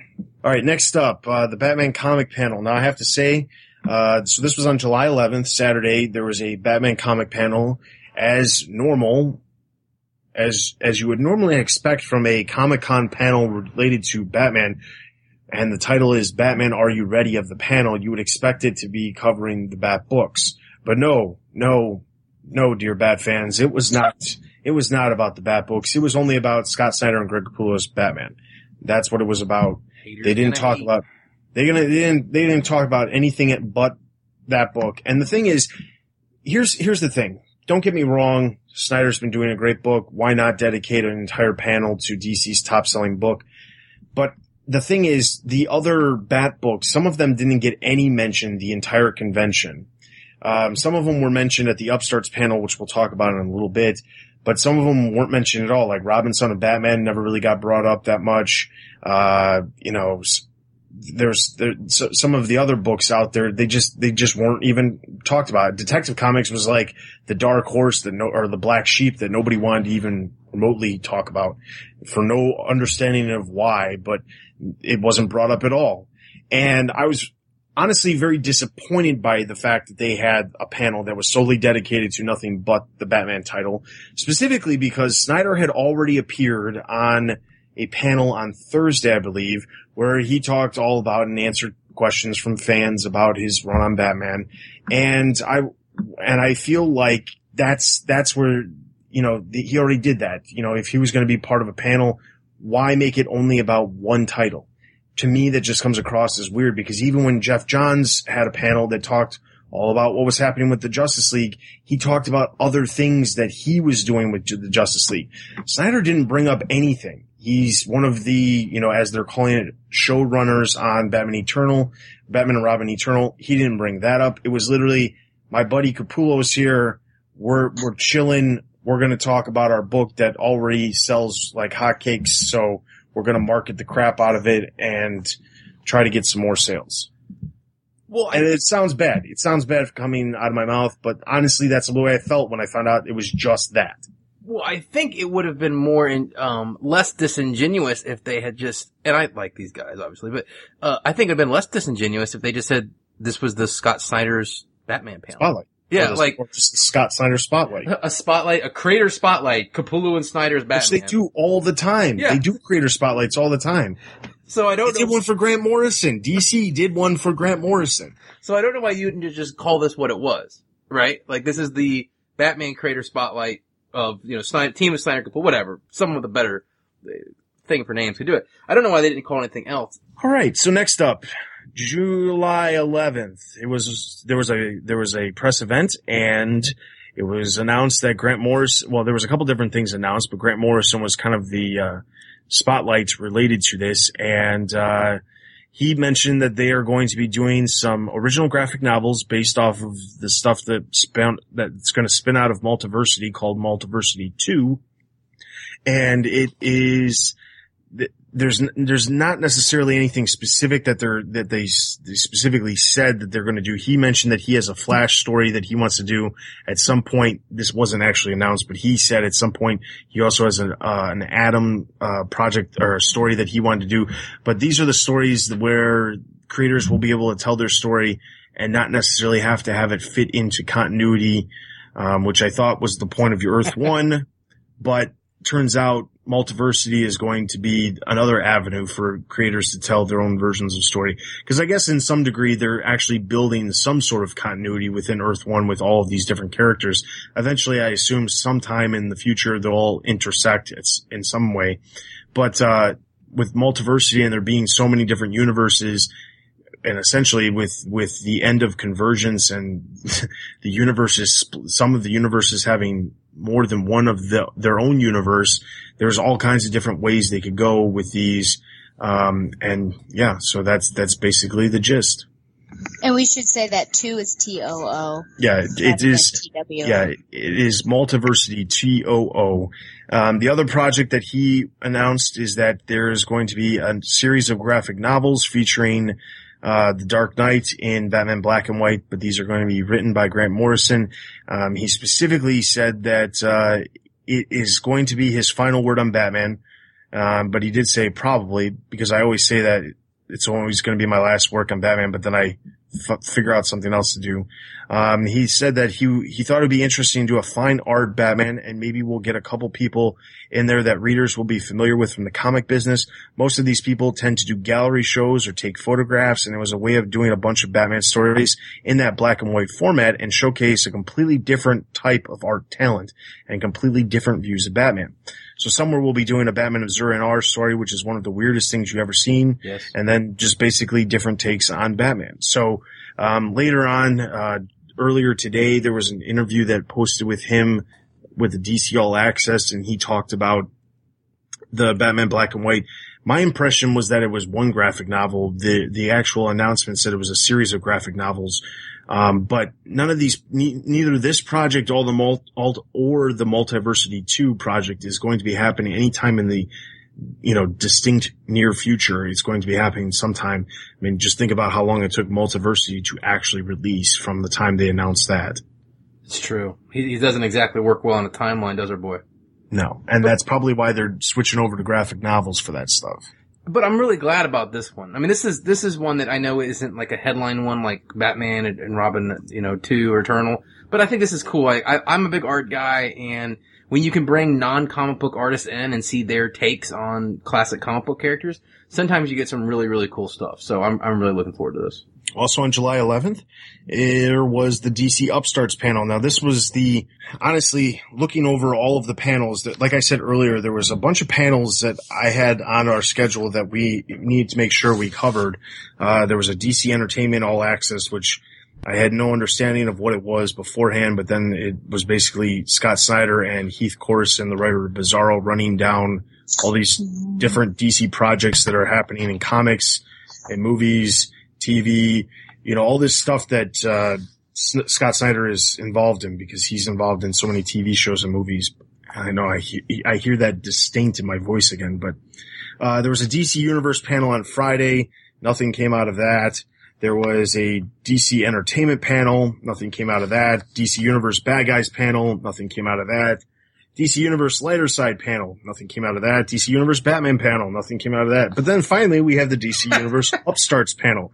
Literally the last DC panel outside of the publisher panel that's, that, that we had on our schedule. Suddenly there was news. So this one focused on all of the energetic characters as they described it, specifically Batgirl, Black Canary, Gotham Academy, Grayson, Midnighter, and We Are Robin were covered as far as the Batman universe. As far as the highlights dealing with the TBU titles, this is what they had. The first trade for Gotham Academy will include Karl Kerschl's original character designs for most of the characters. Gotham Academy number nine may or may not feature a werewolf.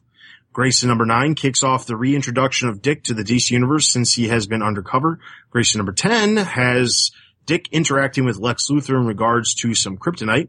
Grayson number 12 is the reveal to the Bat family that Dick is still alive and has been lying to all of them. Midnighter number four has Dick Grayson guest starring. James Tynion mentioned the Teenage Mutant Ninja Turtles crossover and explained how it's actually going to happen. And then the new Batman Robin Eternal story will was mentioned and it said that it will partially focus on the story of when Dick left Gotham for the first time still as Robin. So those are the highlights from that interview. That, the funny thing is the, that was actually the first panel that they brought up Batman and Robin Eternal, even though it happened a full day and so before that when they announced it during the press stuff. I also find it very funny that this Batman, that Batman, the Batman, that DC labels this as their energetic, energetic characters. I mean, which would mean that the rest of their characters are not energetic. Well, I, I will say there was other characters that were focused on. I just didn't mention those characters because they're not TV related. No, no, I'm not saying that the non-TV ones. I'm saying Okay. in general, if you weren't in this panel, you are a non-energetic character. Um, which I guess might be truer than I think it is. But, um, now that, I'm, now that I'm actually saying that out loud, that actually does make a certain amount of sense. Um, no, they did, they did see me put, put a lot into this one. Um, it looks like Dick Grayson's gonna have a busy couple months coming up here. Um, and I, I, I would be, I really am looking forward to the Lex Luthor one because, you know, if you remember back to Forever Evil, L- Luthor, you know, now knows exactly who he is and, and knows that Batman is Bruce Wayne if you follow Justice League. So I would really, you know, I'm looking forward to seeing Dick with Luthor. And of course, Dick trying to explain to everybody why he lied to him. I'm assuming that we'll do what everyone would do in this situation, just blame it on the dead guy and say it's all Bruce's fault. So. I It's hope just funny not. because Grayson was the dead guy up until he comes back. yeah. Right, I'd be like, I'd be like, it was Bruce's idea. Like, he totally told me to lie to you guys. He made me. you know? We're, we were all mad at him. We were all mad at him a year ago. Let's just go back to being mad with him. Come on, Yeah. he's dead. He's dead. Hell with the guy. He doesn't even know about it, you know? Well, I wonder how they're going to do this because in my interview with with Tom King and Tim Seeley, you know, Tom was. I asked him how are these people going to react to it, and he said, "Well, the way Barbara gonna, is going to react is going to be different from Tim. Is going to be different from Damian." So I'm almost wondering if they're going to do one of those things where, like we had, um, where Dick was dead, and then we had Damian dead. If there are going to be specific issues that sort of the idea or him popping up um, is going to be dealt with. And I I mean, definitely feels like that's going to yeah, happen. because annu- uh, Batgirl Annual number three, you see in the solicitation, you see in Yep. the cover, he's wandering around Gotham, but of course he may still have that spiral tech that's got his face all a swirl, so who knows, but, but I think there are, I mean, there has to be moments like that, and so I hope, I mean, that's a total cop out if he does that, and I know it's going to be difficult because he had to make this decision. There's a good reason for it, but it was, it was terrible nonetheless, but I, I'm hoping that, you know, we get to see personally how each of those characters are interacting and not sort of dumping, dumping it on us in one issue. I feel like once he comes back, what's going to happen? Like we, we know that he's going to be coming back to Gotham very soon here because I think it's like issue 10 is when he comes back to Gotham. When he comes back to Gotham, I think we're going to see like one character every issue's their reaction. He'll be dealing with some, probably some sort of mission, but the back part of the story will probably be dealing with him, his, you know, him going to Damian and saying, Hey, I'm back. And Damian being like, Hey, I thought you were dead, but hey, I was dead too. So hey, we're all cool. That's probably what will happen with Damian. Damian will probably be the happy one that he's back, and which is surprising because Damian doesn't laugh. You know, he's not a happy guy, but you know, like we'll probably see these different reactions, but probably not everybody you were probably thinking of. Like we probably won't see Tim's reaction. We probably won't see Jason's reaction. The two ones that I actually feel like we'll probably see well, maybe three. Uh, the, the initial one will maybe be Alfred. Um, and then the other, the other ones I feel like will be just be Batgirl and I feel like the other one will be Damian because honestly, like Jason and Tim are so disconnected from the Batverse that I don't really think that, you know, anybody really cares what they think at this point. I mean, like I would care, but we never really saw their reactions to him being dead in the first place other than just very briefly being, you know, around when he disappeared. So I mean, like, that's the reality of it. I mean, honestly, it feels like it'll probably only be a, you know, one or two issues. One will be Damian, one will be Alf, Alfred, and one will be Batgirl, and you know, that'll be it. But the, but I have to say this about Grayson in general.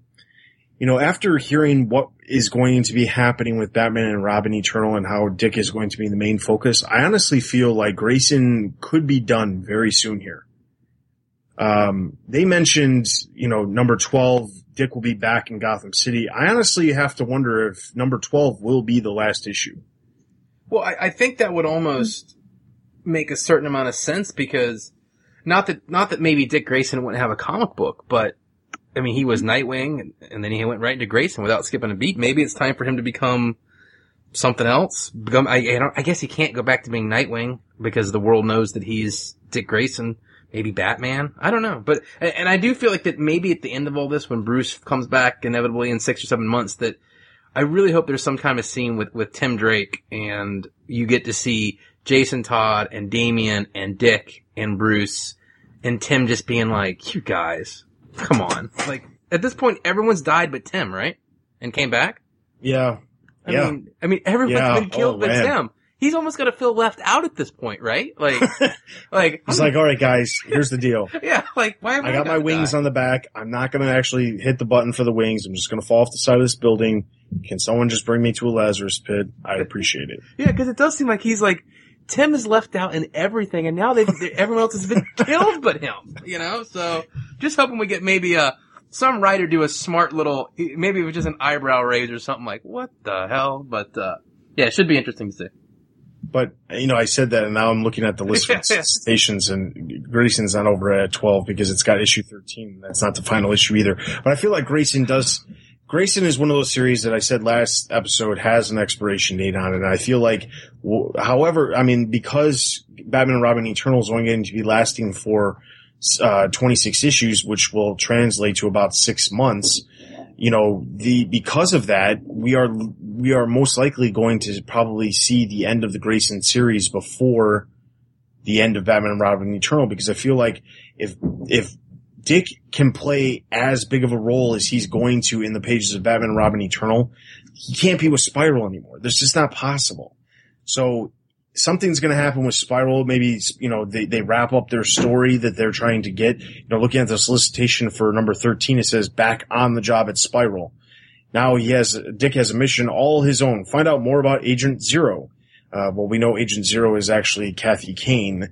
So the, I mean, like maybe, you know, maybe the, the intent is by issue 15, it'll be over and that's it. And then, you know, by, by 15, that would be December. So maybe January we get, you know, maybe he just goes, they don't do anything with him because he's, you know, the main character in Eternal f- until Eternal runs its course. And then one of the new books we get out of Eternal is a new Dick Grayson book. You know what? I bet it goes to eighteen. I mean, I mean, I hate, I hate all. Well, I mean, it could, because it it, could. 'cause it- well, no, here's why, because of trades, right? Six issue per Mhm. trade. Grayson sells well, so trades will sell well. So I could see him cutting off after three. You know what I'm saying? Like, Yeah. get three trades out of it and then move it on. I think that would make would make the most sense. All right, so that was the Upstarts panel. Um, the last bit of news actually from the convention was that Avengers and Batman 66 will be crossing over. Uh, not the Avengers you're thinking when I say Avengers. I'm referring, Classic? I'm referring to the, The classic crappy- Avengers, crappy ones. the, uh, the, the British Oh, TV show from the 1960s. Oh. Uh, this is the Avengers. And also, if you, you know, grew up in the 90s, there was a Avengers movie with Uma Thurman in it Fuck, that in was the, in the mid 90s, which it was, it was bad. Well, that was where Uh, Uma Thurman managed to, to destroy a second great character of of true. literature. Yes. Um, but that, that's the Avengers we're talking about. The British, British kind of uh spy thriller show from the 60s. You know, we've seen a crossover with Batman and the Green Hornet, uh, because they both existed as 60s TV shows. This is another one that will happen. Uh, absolutely no details were released as far as what the creators of the, are going to be attached to it. The time frame, nothing. We don't even know what's, we don't even honestly know what publishing company owns the rights to the Avengers, the, uh, you know, the 60s TV show because at one point Boom Studios did own them, but that was years and years ago. I guarantee you they have not done anything with it and they probably lost the rights. I don't imagine DC, well, I mean, I guess to a degree, well, you know, now that I'm thinking about it, who owns the rights to Green Hornet? Because they made that crossover happen, whoever it was. Dynamite owns it. Dynamite. Okay. Well, they're, they're Close pretty enough. down on the list too. So I mean, like if they probably get some sort of like licensing fee from, or however that translate with, with uh, print material. I don't know how that translates, but like a licensing fee for using the characters because obviously those characters are going to be a little bit more popular in uh, DC Batman book than by themselves, but whatever. Anyway, so You that's, that, that's happening too. I had to put this out there though. We've had a lot of the Batman 66 crossovers. You said the Green Hornet and they've been trying all kinds of stuff with the 66 comics, right? Yes. I think they're missing on the most obvious one, which is tie over Batman 66 with the Wonder Woman 70s TV show. Like, I, sh- I feel like that will happen at some point. like, I honestly do. like they own the rights clearly to both characters. They both have a distinct fan base. They just did a, a Wonder Woman 70s, uh, one shot a couple months ago. Um, I think this would be one that I would actually really, really like to see. And I keep, they keep doing the Avengers and Green Hornet stuff. And I'm sure there's people love that stuff. Don't get me wrong. No, and I'm sure no, it's see, probably good, but I I think don't, the I Wonder Woman would be read good. it. I don't read it, but there's a there's a book currently coming out. It's a digital first series. It's called Sensation Comics. It Yeah. features Wonder Woman. Is that set also during the No, that- that's like Legends of the Dark Knight for Wonder Woman. okay? Okay, Yeah. okay. Um, but there is a Wonder Woman 77. They just did a special, a one shot, like a month ago. And it was like $8. Um, it was like 50 pages and it sold like almost 30,000 copies. Um, Wow. and I think that that, a, a Wonder Woman 77, Batman 66, you do it like a, almost could be like a, this is going to sound terrible. Almost like a Dark Knight Returns for the 66 Batman, you know, 10 years afterwards. I don't know. I just think it'd be fun. That's all. Well, no. What would be funny is that they're like that. Robin is still walking around the pixie boots, but he actually got taller than Batman. oh man, that would be funny. Anyway, my my my dark humor at its best. All right, so moving right along into some of the other comic news. So right now we're going to talk about uh, a ton of different interviews. While at San Diego, Stella talked to Dan Jurgens about Batman Beyond, Jurgens again, and Corin Howell on Batmite. Lee Bermejo about We Are Robin and Robin War, the entire Batgirl creative team, uh, obviously about Batgirl, and then also Tom King and Tim Seeley about Grayson. So there's a, we have all of the interviews on the website for you to check out while you're listening to this. They're all posted on the website under comic news. I implore you to check them all out, but Stella, highlights from any of the interviews you did. Um, it's hard to highlight Lee Bermejo because I swear he was, it was almost like under contract to reveal nothing. And I think his is the book that you almost want the most details from because it is, it's just mysterious, you know, how, how are we dealing with stuff? But in a way I almost take as I can't really talk about or you have to find out and see as like, yes, things like that are going to happen. Um, but I, I was happy to hear that, you know, there are going to be run-ins with other Bat family characters in that book. So that's something to, uh, hold on to. Uh, the Batman Beyond in the, uh, it wasn't revealed in the interview, but in the, um, in the press, uh, for that one, I don't know if that was Upstarts or it was something. Oh, I know what it was. It was the um the space one, the outer space, space and beyond. I can't remember what that panel was called. Uh, he was on that one because he's kind of, it's not necessarily space, but it was time. He's in a different time. He revealed that one of the classic Batman Beyond characters was going to turn into a cyborg because of course Brother Eye is still omnipresent. So actually that sort of makes me nervous because we've not only seen Matt, but we've seen Max and Barbara Gordon. So I'm super afraid that one of those people is going to get turned into a cyborg but we're going to get more classic characters. Inque is the next one, which was on the solicitations for two. And so like they're really, what gives me hope and, you know, gets me excited about that book is that they're, they really understand what people loved about the animated series. And so they're, they're taking that and they're also, you know, changing up because of course it is a slightly, uh, newly tuned universe since what, uh, Tim did to, to time and everything mess things up. Um, uh, the, the Grayson thing, I think, you know, what excites me the most about that, of course, is that we are going to see his interaction and, you know, him coming back. And, you know, we just talked about that. I'm wondering, I didn't get to it because, you know, the PR person is behind there waving a, oh, you know, the her first finger saying, I don't know if it's one question or one minute, but any case. Um, I do, I am interested to see what happens between him and Helena because I think there is some romance there, but they're dealing with it very differently than we've seen with Dick Grayson where he beds somebody right away because that hasn't happened yet. But last but not least, I think my favorite interview, if you, know, if you can guess, of course, was my interview with the, the Batgirl creative team. And it just seems like they totally have that character down and uh, they're still going to be dangling the carrot of who Frankie is because if you guys have been reading these issues of Batgirl, there have been two times where Frankie's about to drop what her handle is and some character cuts her off. And so that's not going to be revealed. So whether it's Oracle or uh, Proxy, which we saw in the BQM run, or somebody else, we don't know. But her relationship with Babs is, is something that's going to be ongoing. Babs doesn't necessarily want her to be in the hero business, which is something we started to see in 41. Uh, we see her relationship with, with Jim, of course, and, and he's going to be dealing with her a little bit differently because I asked, hey, this is the second time that they've come in conflict in the series. How is this different? So that's going to be happening. And of course, I talked about Velvet Tiger and uh, th- they're going to be basing it mostly off of her original appearance, which was pre-crisis in Detective Comics 518 and 519. I loved how Babs was very forthright in saying that her outfit was ridiculous in that in those issues because it was. So she definitely tuned it up. And if you had seen the Live Wire tune up, um, I think that's something to get excited about. But they've been, you know, placing little little Easter eggs of Gilcom in uh, you know in previous issues and Ward her brother which I brought up. I said he's a big part of her of her history. What are you going to be doing with him? And they said yeah oh he's he's going to be in there. And uh you know other fun characters to to look at. And uh yeah I mean I'm just most excited I think about that one. But it seems like um I, I, I just feel like, you know, this is sort of a cliche thing to say, and, and I feel like I've been saying it actually for the past year or so, but I really think that now is, I mean, it continues to be one of the best times to be a Bat fan, and we just, I, I think we were heartbroken somewhat or just heartsick when New 52 began and, and all these changes and there have been bad books upon bad books and, and dark books and we've been super like depressed over it. But now it just feels like we have a good run of creators on these books that understand the characters that they're writing.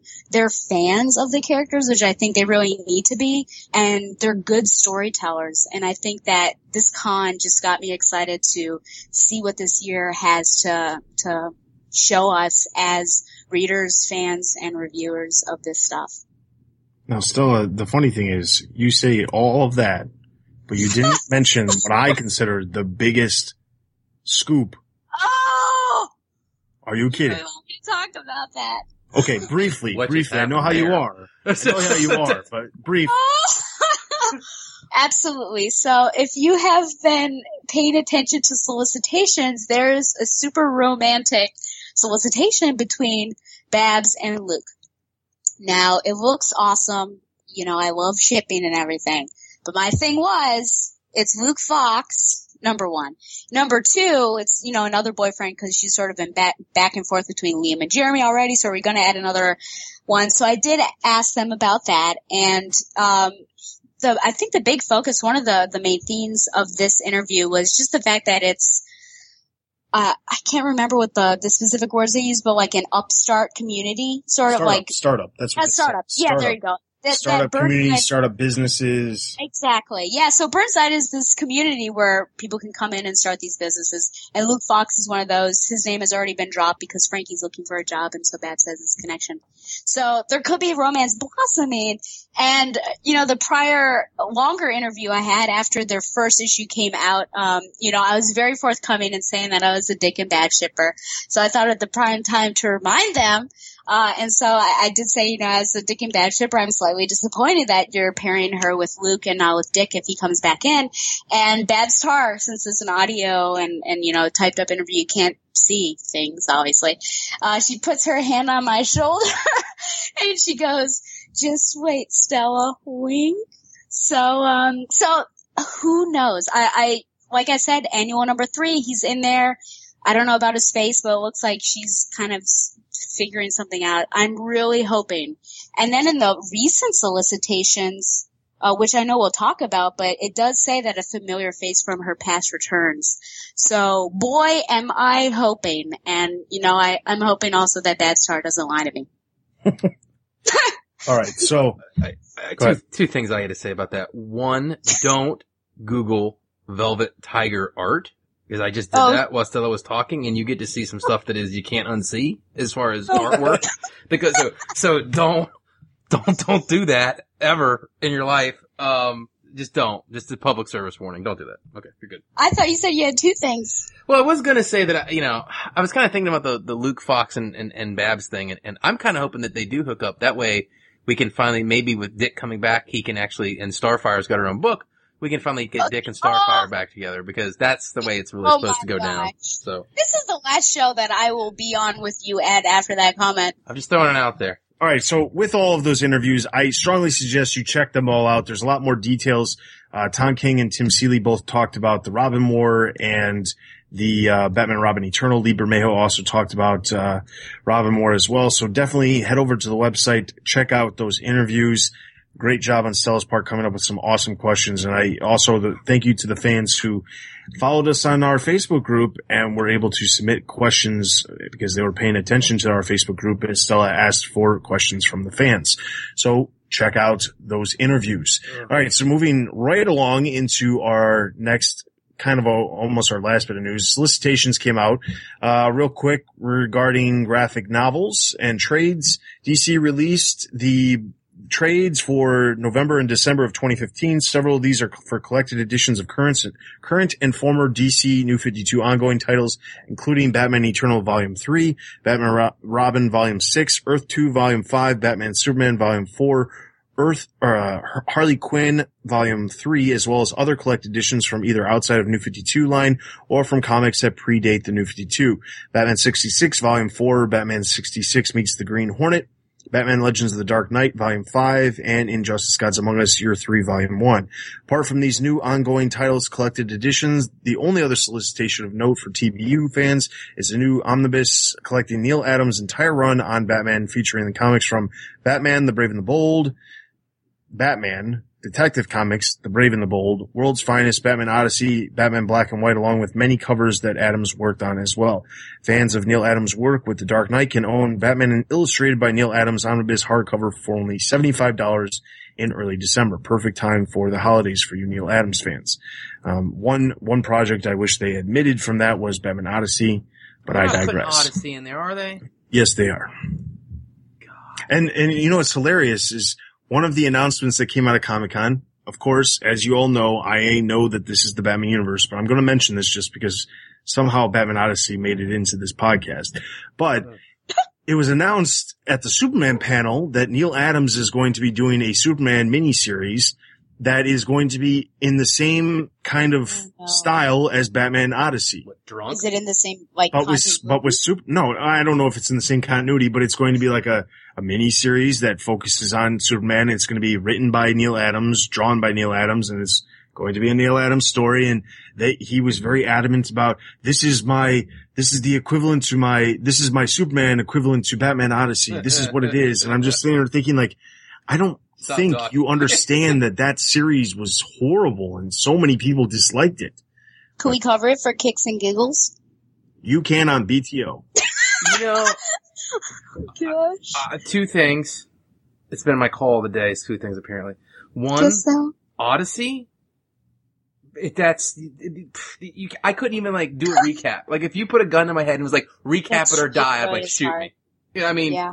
I don't even know what's going on. There's a guy at a table and there's things in a cave. I mean, it's very weird. Dinosaurs. Dinosaurs and then dinosaur robbing people. I mean, and if anything, Superman, like, I don't, can't even imagine that that's gonna be any better. So, and, I, and it's, it's sad too, cause Neal Adams' work in the 70s is fundamental to the character of Batman, you know?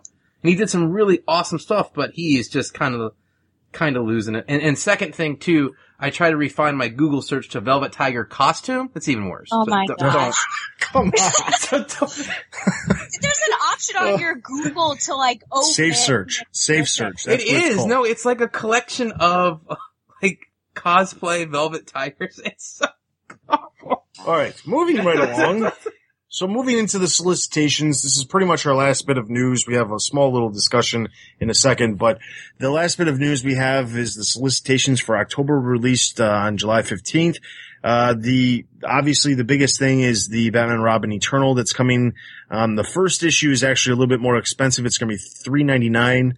Um, but it will actually have extra pages and then the, the, then the following issues will be 299, which is slightly odd because the entire run of Batman Eternal, I believe, except for the last issue, was 299. I believe all the issues were 299, including the first issue, except for the very last one, which was longer. And I believe that, I can't remember, but I want to say it was also 299. I feel like the whole series was, but whatever. That's just worth noting because if you go to the store, when uh, Terry was typing up the solicitations for the website, he told me that the the uh, first issue was 399. I was like, wait, wait, wait, wait, wait, wait, what? You got to be kidding me! This entire series better not be 399.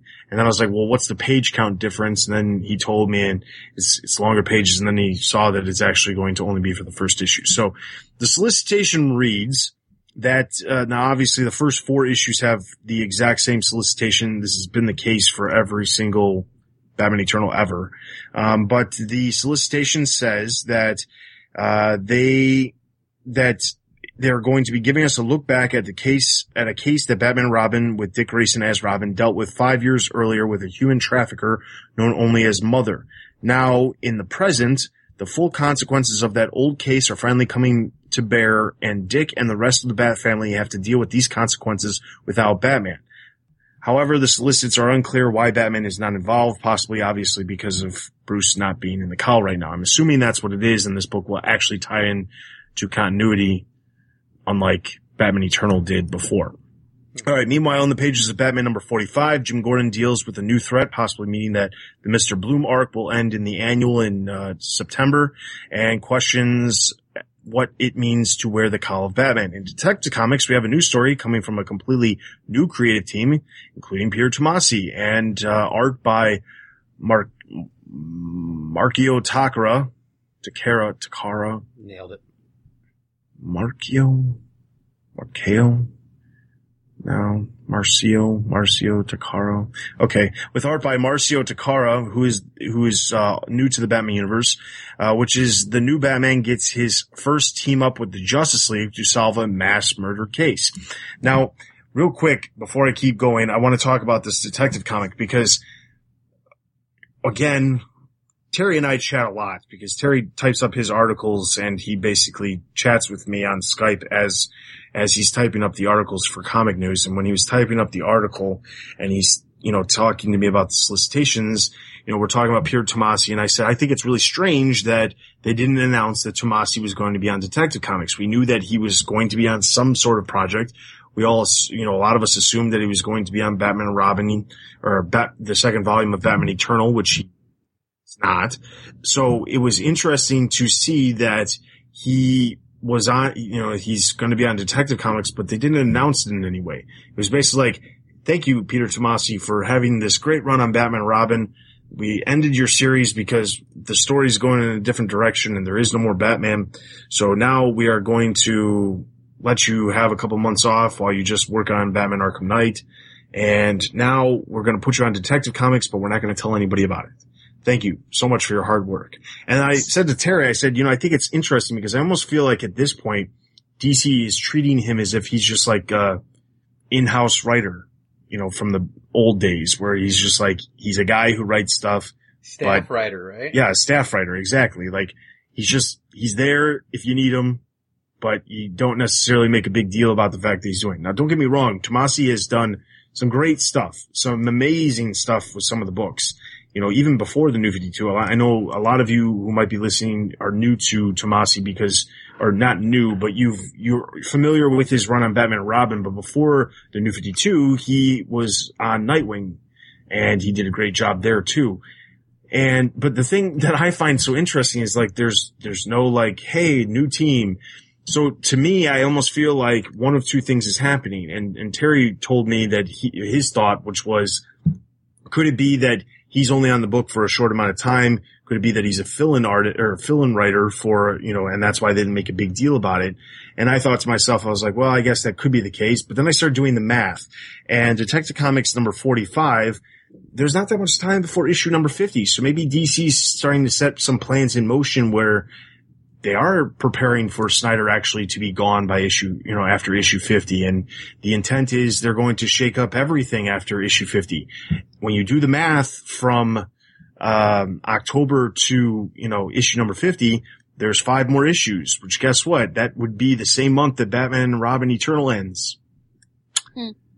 So if you start doing the math here, you can figure out that, you know, Snyder could potentially be off Batman after Eternal ends. Eternal will be over. Uh, you know, maybe, maybe Tomasi's only on the book for five issues and then they just change everything up.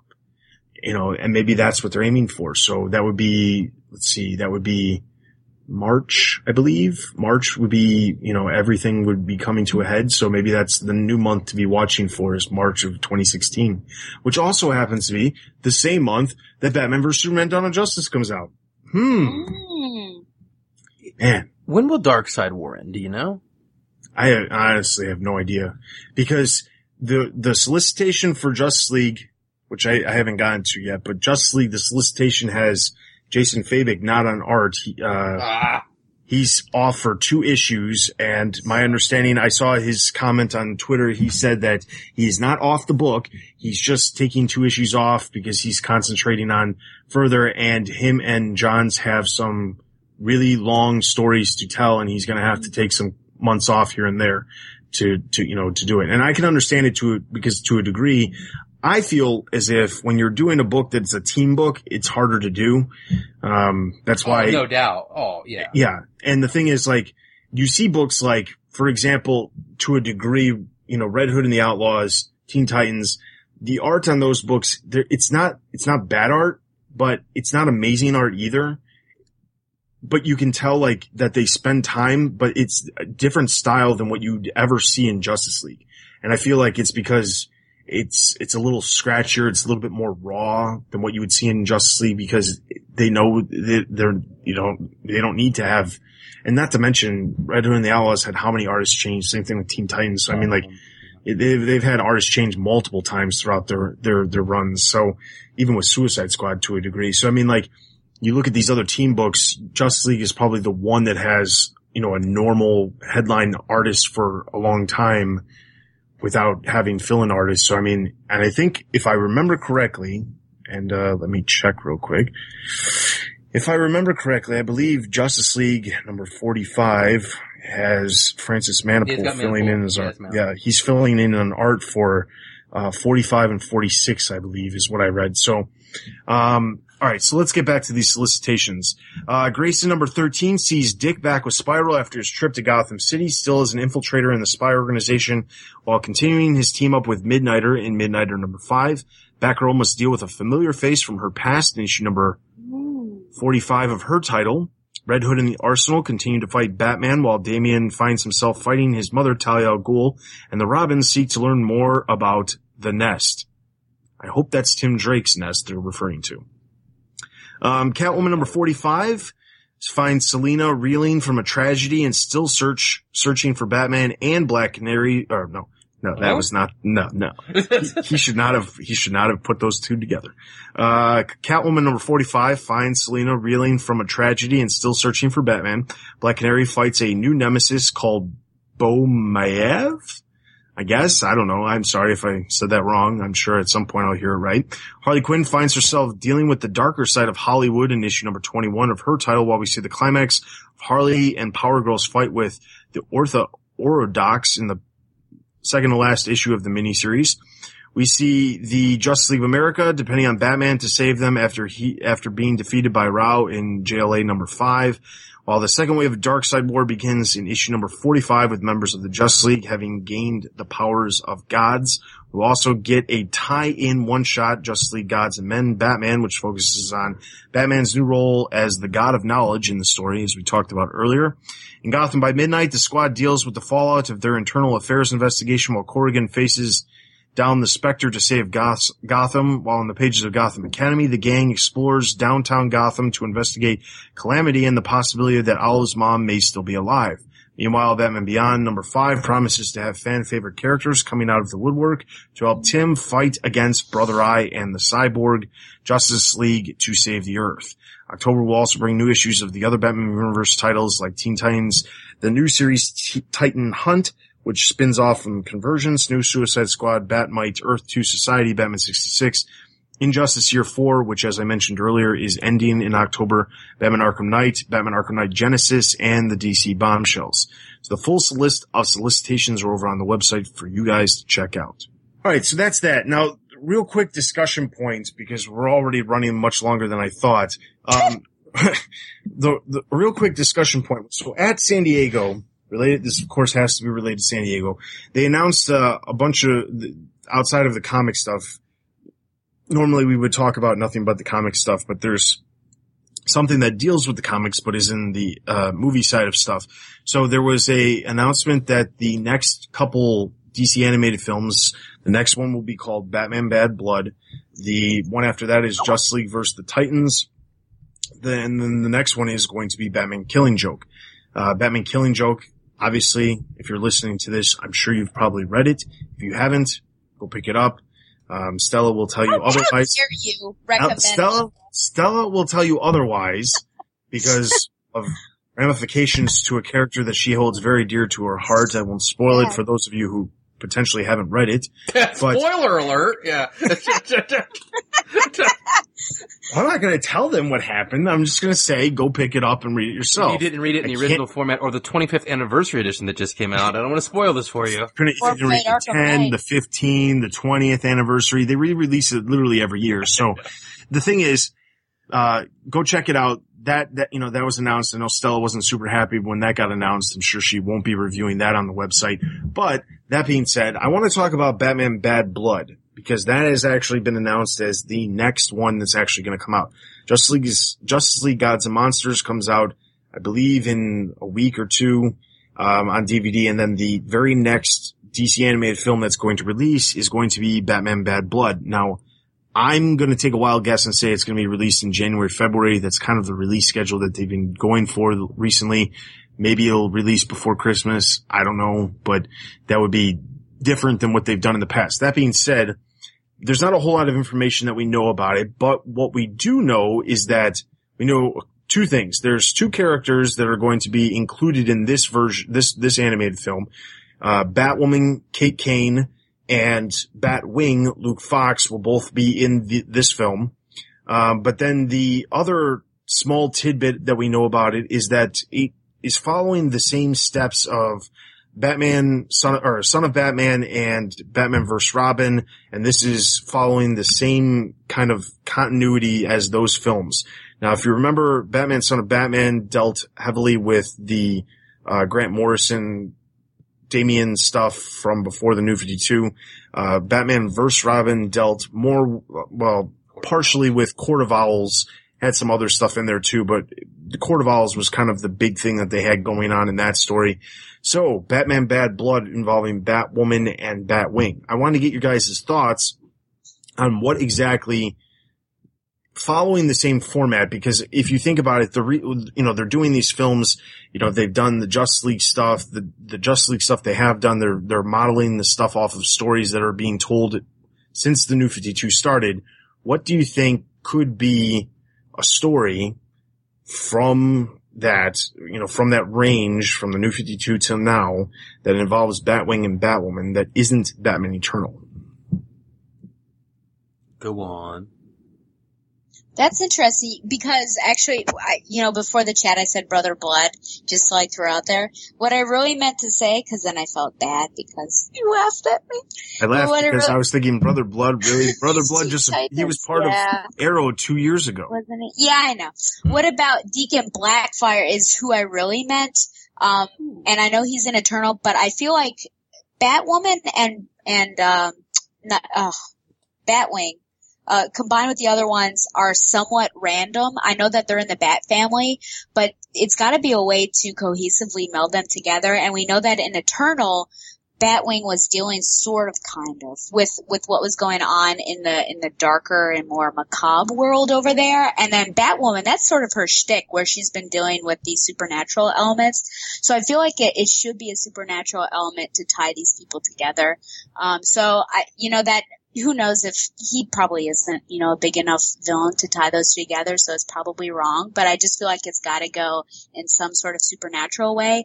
My concern about this is that you know, the last one we did, we introduced Damian and we had enough time to actually introduce him and talk about, you know, slightly his backstory. But when you're introducing two new people, even though as comic readers we know who they are, into this, you know, video universe, that's hard. And, and I feel like I like Batwoman a lot and you know, I'm I'm starting to enjoy Batwing. I, I wonder which version of it it will be. The first one we saw or Luke. But will they get the the screen time that they deserve to get some backstory? That's my concern. That there are too many characters in this next film. I would like to put forward the idea that it is not going to be Brother Blood, but it could be, in fact, Jason Blood. What on Eh, okay. Why, why not? The demon? I, I mean, I guess we're just throwing out anybody who has the bl- Well, blood in their name. But or, sure. or- yeah, the, you know, that's po- and it's a good point. Dustin's making a good point. We're not taking the discussion too seriously. Uh, no, but all kidding aside, I, I bet it's, my thought would be it, it's Batman Inc. with the death of Robin. I mean, that would follow the Robin storyline. I mean, that was, Yeah. that would just be the one that, you know, kind of looking at it from 10,000 feet and going, okay, if I was probably only going to get five or six movies in one storyline, we can kill Robin, and then bring him back, uh, and, and, and the next movie, the rebirth of Robin, or whatever you want to call it. Um, that would be my best guess would be Batman Inc. Although I wouldn't rule anything out. If I got to pick something that had to be adapted that featured Batwoman, I would really, really, really like to see something from her start of her run in the New 52, maybe the world's finest, um, with Batwing playing the role of Wonder Woman or something like that. But, uh, something from that, that, that early Batwoman run that was so good, uh, would be something I'd like to see adapted. So just as far as like the cast that we know, obviously Batman's going to be in it. Robin's going to be in it.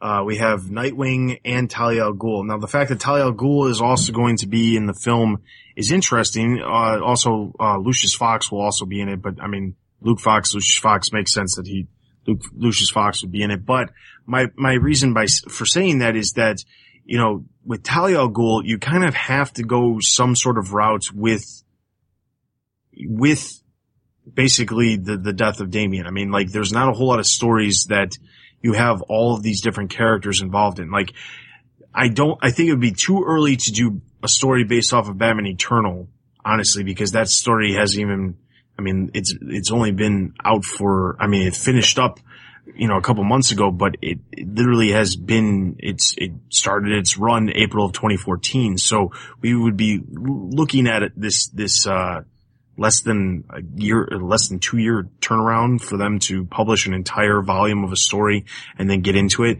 Now, the thing that I find slightly interesting that they could do is that if you look at Batwing and how he was represented in the, the stories he was focused in during Batman Eternal, it was the supernatural stuff. And during a good chunk of Batwoman's beginning of her run when J.H. Williams was on it, and even back before J.H. Williams, when Greg Rucka was writing her, before the New 52, in Detective Comics, when you look at those stories, she was dealing with a lot of supernatural stuff too.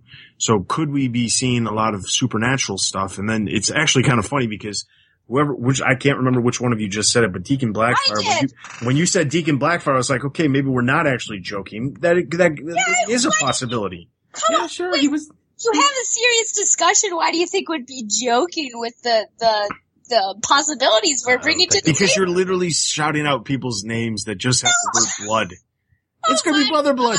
It's gonna be Jason Blood. The it- titles, it- titles ah, have something to do with the story. I bet it'll be- It'll be Brother Blood. Oh my gosh, You you're gonna know, cut this. It'll be aren't Super Blood. Are you gonna cut this? No. You know, it, the worst thing would be if this movie came out and it was a Jason Blood, Brother Blood team up. Oh God. Okay, And we're both gonna cut it right there. All right, so moving right along. That's our end of our discussion. Just figured I'd uh it'd be worth mentioning that just because I thought it was interesting. Have it on your radar for comic fans. Also, obviously, have that Killing Joke movie on your radar. That probably won't. That'll probably be coming out next year at San. You know, during right after San Diego, as that'll be the movie they probably screen at San Diego, and I'm sure that'll that'll be wonderful for Stella to go cover. But Yes. No. Can I say something about that really quickly? The killing joke? very, very quickly. Okay. It's, Um. it's not like you haven't had enough talk about how much you love the Killing Joke. Yeah, I know. I won't talk about that, but I want to talk about Mark Hamill. Hamill. Uh, we know that he retired from the Joker, but he ha- No, no, don't. He didn't actually retire from the Joker. well, he, he You didn't. You don't know this because you haven't played. Arkham Knight because I'm he so actually sorry. came back. he took a hiatus briefly, but he also said that the Killing Joke would be something that would bring him back. And I would also like to say that I was having lunch with a friend. You know, we were in a little group, and this friend owns a comic shop in Los Angeles, and Mark Hamill actually came in to the comic shop and bought the Killing Joke. Now, who knows? But I would pretty much guess that he is in fact going to be the Joker in the Killing Joke. Uh, I t- would. I would assume he probably will be as well. Doesn't he have Um, an Amazon account? He. he, he He wants to be personable, Ed. He wants to be with the, he wants to be an everyman and be like the, the, the people. but he, here's the thing. Like he's he said multiple times, but after Arkham City came out, he said he would never do Joker again. He was done being Joker. I'm done. I'm done.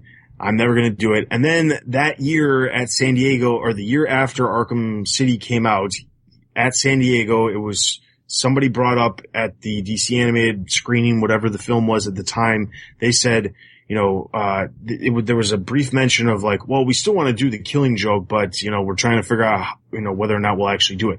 I don't know how many years they've actually mentioned at San Diego that they've considered doing the killing joke and now it's actually going to happen. That, that, you know, that's probably the movie that's been so longly rumored more so than any other movie that they've done.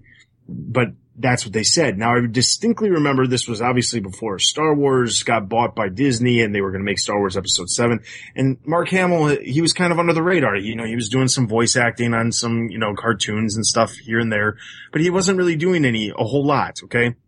And I distinctly remember him mentioning on Twitter at the time, he was like, Oh yeah, you know, that would be the one project that I would come back for. And then just last year in October, somebody asked him on Twitter, you know, uh, if they, if they did a killing joke, you have to do it because you're my Joker. And he said that would be the one Joker project that I would come back for. He's, he said this multiple times, but then of course, he didn't actually disappear from the Joker because anybody who's been playing Arkham Knight, which at this point I feel like it's been out for, you know, three, four weeks. I'm going to just say it. The Joker is in the game. I won't tell you how if you haven't. What?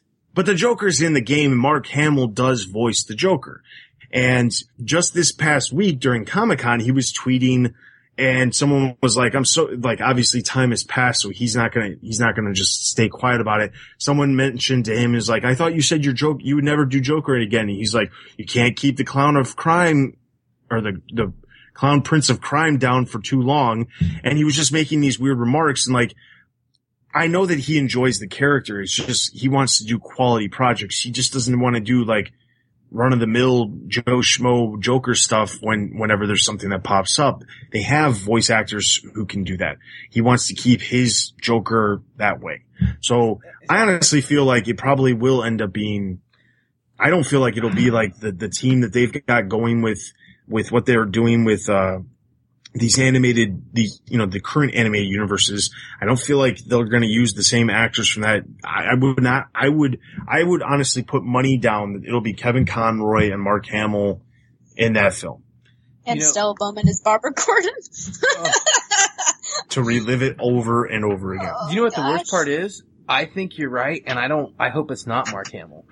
I mean, and it's not because I don't like his performance. That's that's not what I'm saying at all.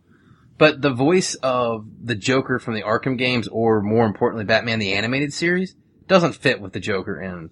That's true. And Killing I mean, Joke. to a degree, I, love feel Mark like Hamill. that is true.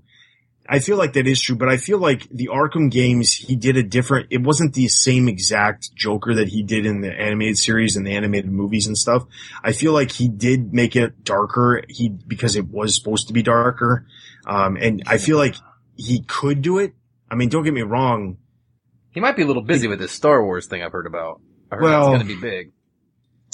Well, Star, but at the same time, Star Wars, he's already done filming Star Wars and we're still a year away from the movie coming out.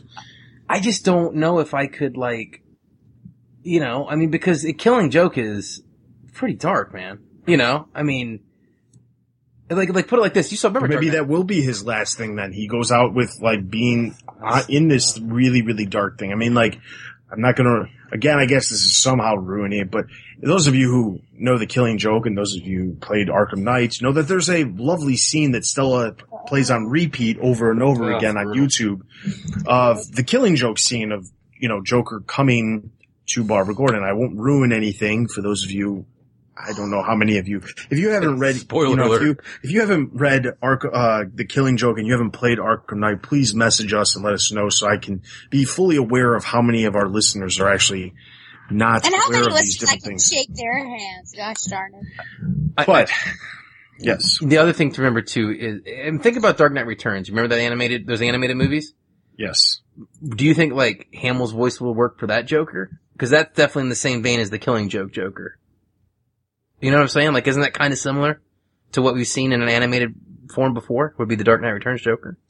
Yeah, but I think the thing with those was that they needed older voices. That's true. And I don't think he comes across like I, I mean I guess maybe he could try to make his voice sound older. I, I mean I don't I don't know how much limitations are. I you know I'm not a voice actor. I just speak into a mic here for the podcast, but I I don't know what the limitations are for how you can make your voice sound as far as like making your voice sound older or younger and things like that. To know whether or not it would actually be extremely difficult for him to do that. I felt at the time before they announced the cast that I thought maybe he was going to do that, but they went a different route and they did something different, which, you know, it, it was, it didn't turn out badly. So, I mean, like, it is what it is, but I feel like this project has been talked about so much and Yeah, it it was really talked has. about and he's been linked to the project for so long because people wanted him to be a part of it. I just feel like it has to happen. Although, you know, it'd be a really, really, really twisted way of doing it.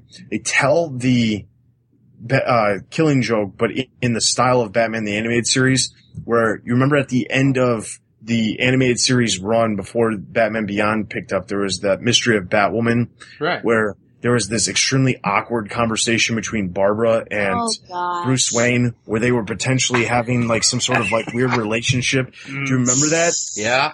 What happens if they went from that direction and then did the killing joke and they just were like, we're going to do this as a continuation from the animated series? How messed up would that So be? you're saying the capstone for Paul Dini's Batman the Animated Series becomes Batgirl and Batman dating and the Killing Joke ho- paralyzation of Barbara Gordon?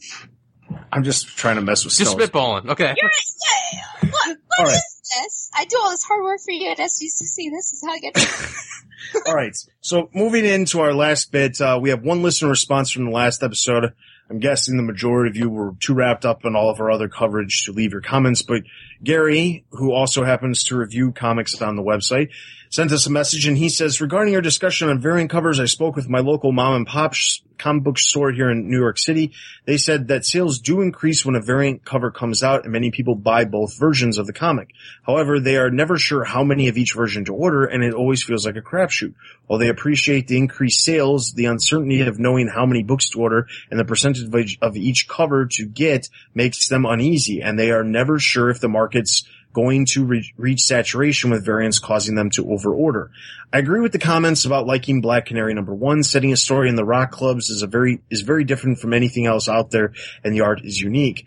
I don't know much about Black Canary, so I have ordered some of Gail Simone's Birds of Prey trades and wonder what else I can pick up to learn more about Black Canary. Any advice would be appreciated.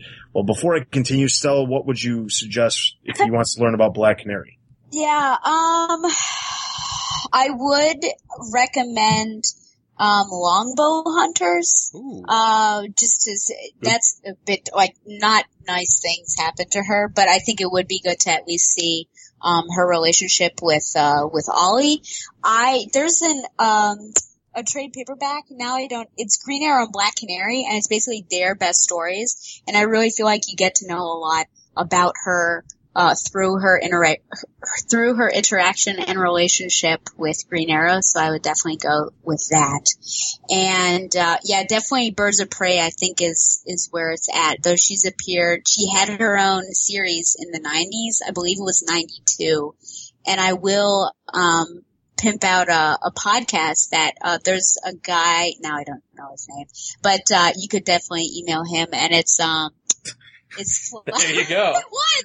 I don't know that his kind of name, but I'm anywhere gonna No, else. kick his, him out. no, his first name is Ryan, but I can't remember what So his email second him at Ryan at the Black Canary podcast. Ryan at google.com.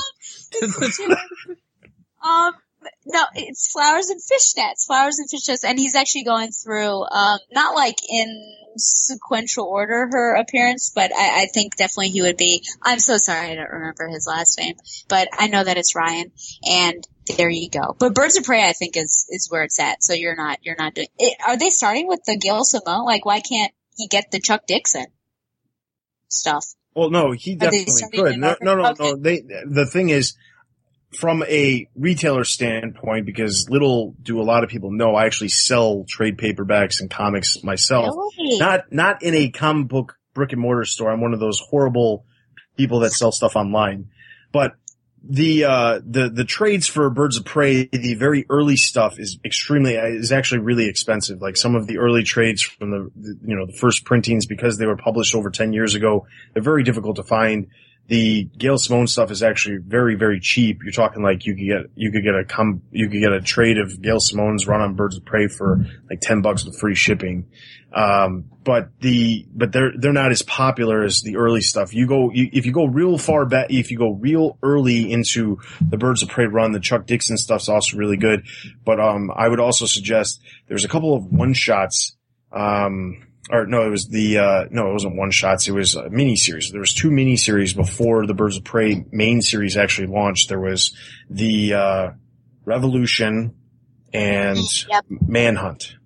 And wolves, isn't there? Oh, Wolves. Yeah, Wolves was the other one. Wolves and Manhunt. All right, Wolves and man Wolves, comma. and Revolution. Yeah. Yeah. Wolves and Revolution. Those are two mini series. They're collected in trades too. Those are a little bit easier to find. Um, they're because they've reprinted them. Uh, check those out as well. Uh, especially if you want to learn more about, but also keep in mind that the Black Canary that we're seeing here is deriving from the new 52 version. Yeah. So just keep that in mind when you're reading it. But continuing on with your comments, And don't forget, you're forgetting something pretty vital. Yeah, don't forget Ed, and then come back to me, because I remembered his name. yeah, we, Ryan at google.com. Um, don't, I would also put out there, and these are available very cheap too, is Justice League of America Volume 2, started around 2006 or 2007, where Black Canary was the leader of the team for quite some it's time. true. Yeah. And that, those are really good Black Canary stories if you want to see her interaction with the bigger DC universe. hmm Yeah, and she was also a member of the Justice Society of America back when Geoff Johns was writing it. So his name is Ryan Daly. I just remembered it. And also there's, you know, those archive editions that they have of different characters? They actually have one of Black Canary. Yes. But again, um, you know, if you're pumped for the, the Annie Wu and Brenden Fletcher version that you're reading, what you're getting us to tell you here are completely different version, but, but, uh, you know, she's awesome. So but definitely, nonetheless, if you're trying to learn about the character, Abs- absolutely. don't Abs- read the stuff from before the Annie Wu, Brenden Fletcher stuff, outside of the stuff that happened in Backroll, because if you re- start reading Right. Team 7, you're going to get super confused with everything before the New 52. But anyway, Uh, he says, while on the topic of Gail Simone, I have to say that I did like Secret Six number three in a guilty pleasure sort of way. There's something about having this group of degenerates living in white bread suburbia that appeals to me. I'm a city person and have lived in the suburbs, so I know how that feels. I'm not sure where the story is going, but I'm going to keep an eye on it for now. I know that there are some strong opinions of, on Miss Simone's work, and I'd love to hear your take on some of things that she has done in the past. I will just say this, okay? We, we have strong opinions, mostly on her Batgirl run, not very big fans. She actually did some really good stuff with Birds of Prey before the New 52, in my opinion. Like not, not as good as some of the Chuck Dixon stuff, but I feel like she did a good job with Birds of Prey. Uh, not right before the New 52 because there was that short-lived, uh, Birds of Prey series that kind of dealt with Brightest Day that I wasn't a real big fan of. But the, uh, her Birds of Prey stuff was good. I never liked her Secret Six stuff before the New 52 and I, I don't like her Batgirl run, but that, that it is what it is. But her Birds of Prey, stuff, I think she's just a different writer from 52, and I think a lot of it honestly came from mandates. Um, but her Birds of Prey stuff is actually really solid. And I know that her Wonder Woman stuff, uh, pre New 52 was getting a lot of rave reviews as well. Finally, some thoughts on your discussion of the direction of DC post-convergence. I'm fairly new, I'm a fairly new comic book reader and don't have the investment in continuity that more experienced readers like yourselves have. I have read many of the Convergence books and they were hit and miss. However, it did open up parts of the DCU that I never knew existed. I would be open to reading a six or twelve issue series set in the Red Rain universe or even in the or even a Captain Carrot book for a short run. It wouldn't have to be a Batman or Superman book either. For example, if the new Black Canary title does well, they could capitalize on it with a story of her in another universe. This could be used to develop audiences for minor characters and also give people like me a feel for the richness of DC's history. Another great podcast. Anyway, another great podcast, and I look forward to hearing your reports out of Comic Con in three weeks. Well, hopefully we made your day by not being three weeks away, but only two. Um, as far as convergence is, like as we said, we're going to get some miniseries. They're going to start out with three. We're going to see some stuff uh, with Grant Morrison with Multiversity two eventually sometime. I assume that Grant Morrison won't be the only one writing those Multiversity. I, I feel like Multiversity two is going to be the area where we're going to actually probably start seeing some of those Elseworlds that they won't call Elseworlds anymore, but like the Red Rain, Gotham by Gaslight. That's the kind of that that's where probably we'll end up seeing that stuff. It'll take some time. I mean, now that we have, uh, you know, we we've had Superman Earth One, we've had Batman Earth One. Last year, Teen Titans Earth One came out. They've announced that there's going to be a Flash Earth One, an Aquaman Earth One. Um, so they're expanding Earth One. Obviously, there's still Batman. There's there's second volumes of Batman and Superman Earth 1 and there's, we know that there's going to be a third volume of Earth 1 for that. I feel like DC is transitioning into this, you know, graphic novel phase where they're going to start doing a lot more graphic novels, which is not a bad thing by any means because there's, there, they don't have to be set on a specific release schedule. They can release them. The artists can take their time. They can do quality work. I feel like that's what, what DC is doing, especially with the announcement of the black and white uh, the black and white graphic novels, the Multiversity 2, more Earth 1. I feel like they're, that's the direction they're going to be going. And honestly, when you look at it, you know, we've talked about this before about the, the price of comics in general. The, when, when you look at the price of a comic, it, it's, it's, it's, it's expensive. It really is. I mean, like you're basically paying $3 for maybe 10 minutes worth of entertainment. I mean, there's no other form of entertainment out there right now that you pay that much legally. okay.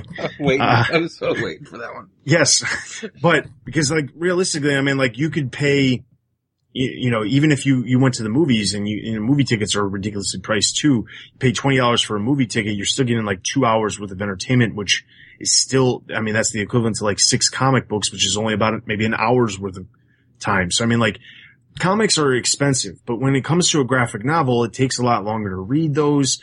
But they're they're more they're some of them are about the same price of a, of a trade, and in some ways, I feel like the trades DC succeeds in trades and they succeed in graphic novels, and I feel like not that they're not succeeding in individual comics, but I feel like they're focusing a lot more effort onto the graphic novel side of stuff, which you know, it'll be interesting to see what happens. I mean, you know, who knows how long these Multiversity 2 projects will happen or the Batman Black and White stuff, but the Earth 1 stuff is already in motion, you know, so I could end up seeing tons of graphic novels. You know, we could get to the point a year from, you know, well, maybe not a year from now, but maybe two years from now, where every single month we get at least one actual brand new, new content graphic novel. It's entirely possible. And I feel like that could be the direction that they could go to still try to have a decent, you know, chunk of the market share because those graphic novels, you could, you might not sell as many as a single issue. If you sold a quarter, they're worth a ton more money. Well, yeah, and think about it. As the Earth One line gets bigger, so you've got Superman, Batman, Flash, Aquaman, and I have to imagine there's probably a Wonder Woman coming and Teen Titans, right? Like, if you just got to the point where you were releasing one of them a year, and that's not a lot, right? Yeah. That's, that's six or seven months just with the Earth One books. And you throw in a couple other ones and you, you can easily do one a month. Um, as a guy who really likes the OGN format, sans the looking glass, you know, I mean, I mean, I would love to get one a month. I think that that would, to be honest with you, if we were getting one a month, I'd probably be looking forward to those the way I look forward to the, uh, like the Batman Snyder book right now because I think that would be absolutely great. Yeah. So now that we've uh, chattered your ear off for over two hours, uh, hopefully you enjoyed all of our news and uh, hopefully you enjoyed this extra episode since you were all assuming you weren't going to get an episode until next week. But the plus side is that you actually still will get an extra episode next week, not an extra episode. The original episode planned. Uh, Ed and I, or well, we'll, the three of us will be back for the the three of us will be back for the next episode uh, that will release a week from now. We'll be covering Batman and Detective Comics as well as the last, well, the, the three weeks that we haven't covered of DC Spotlight, and then we'll get back on schedule with every two weeks after that. So you can look forward to a new episode from us again next week, which I know you're just all dying to know. But as a reminder, be sure to leave your comments in the comment section of the uh, podcast over on the website. Those are always greatly appreciated. Number one, to know that we actually have people listening to us because it's always great to actually know that people are listening. But the other part of it is, you know, to discuss things. And if you guys have questions about things, we're here to answer them. That's, you know, we're not just here to chat your ear off. So Sure we are. with that, yeah, well, maybe Ed is. Yeah. Ed's probably here just to chat your ear off. But with that, that is everything Why for did this. we ever bring him on in the first place? Why did we ever bring you on? Oh, Oh, I'm just piling it on. I think I'm Boy, gonna we, start- we, we record on Sorry. Wednesdays. It gets weird. I'm, yeah, it does. I'm gonna start. I'm gonna. uh, no, no, I won't say that out loud. Never mind. Um. Ah, where was I? What are you about to do? Nothing. I'm about to end this podcast. I'm trying to remember what I was It's saying. about, it's about to end this All right. website forever. yeah. All right. Um, just just as a quick heads up, I am currently looking for a one or two people to help review comics on the website, specifically the DC related books. Uh, we are specifically looking for people to review Justice League United, Earth 2 Society, Justice League, Red Hood and the Arsenal, uh, Earth 2 Society. So if you are interested in reviewing any of those books, please get in touch with us. Any one or two of those books. We have five books that we need covered, people. Five books and then we're good.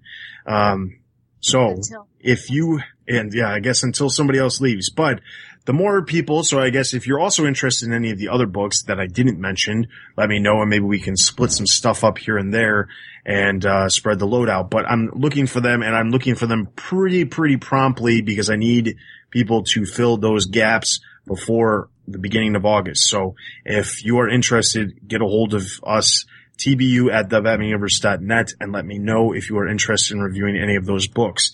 In addition to that, be sure to follow us on Twitter, Facebook, and YouTube, as well as our join our Facebook group. I just want to point out the differences. One of the things that uh, happened over the course of San Diego was people suddenly realized how important it is to follow us on social media. As we were live tweeting the entire Batman vs Superman WB panel on Saturday, and, and we also posted up immediately clips uh, or the the trailer for Batman vs Superman when it released.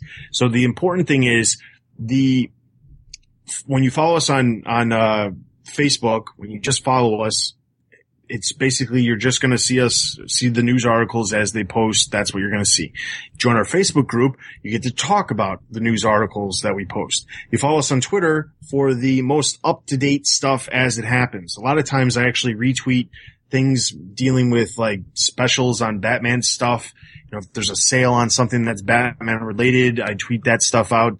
Uh, I tweet out I retweet things that uh, creators make comments about that could potentially be hinting at things coming in the future. That's where you go if you want to find out the the nitty gritty of the Batman universe. So just be aware that if you're only following us on our Facebook group, you're missing out on a huge chunk of our social media aspects. Anyway, also leave us reviews on iTunes; those are always greatly appreciated, and as well as be sure to check out the website for all the news related to movies, TV, merchandise, video games, and of course, the comics. Also be sure to check out all of the other podcasts. You have the fortunate uh, ability to listen to this podcast before all of the other podcasts we have to offer give their rundown of events that happened at San Diego. There was obviously tons of other stuff that happened not related to the comics that will be covered on the Batman Universe podcast, the Bat Fans podcast, Batgirl to Oracle, and Bruce Wayne's World. So be sure to check out all of the other podcasts to find out all of the other Batman Universe stuff that occurred at San Diego.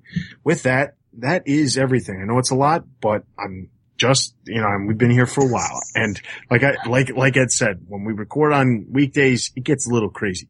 So that's everything for this episode. This is Dustin. This is Ed. This, everybody loves the Stella. Except for my co-hosts.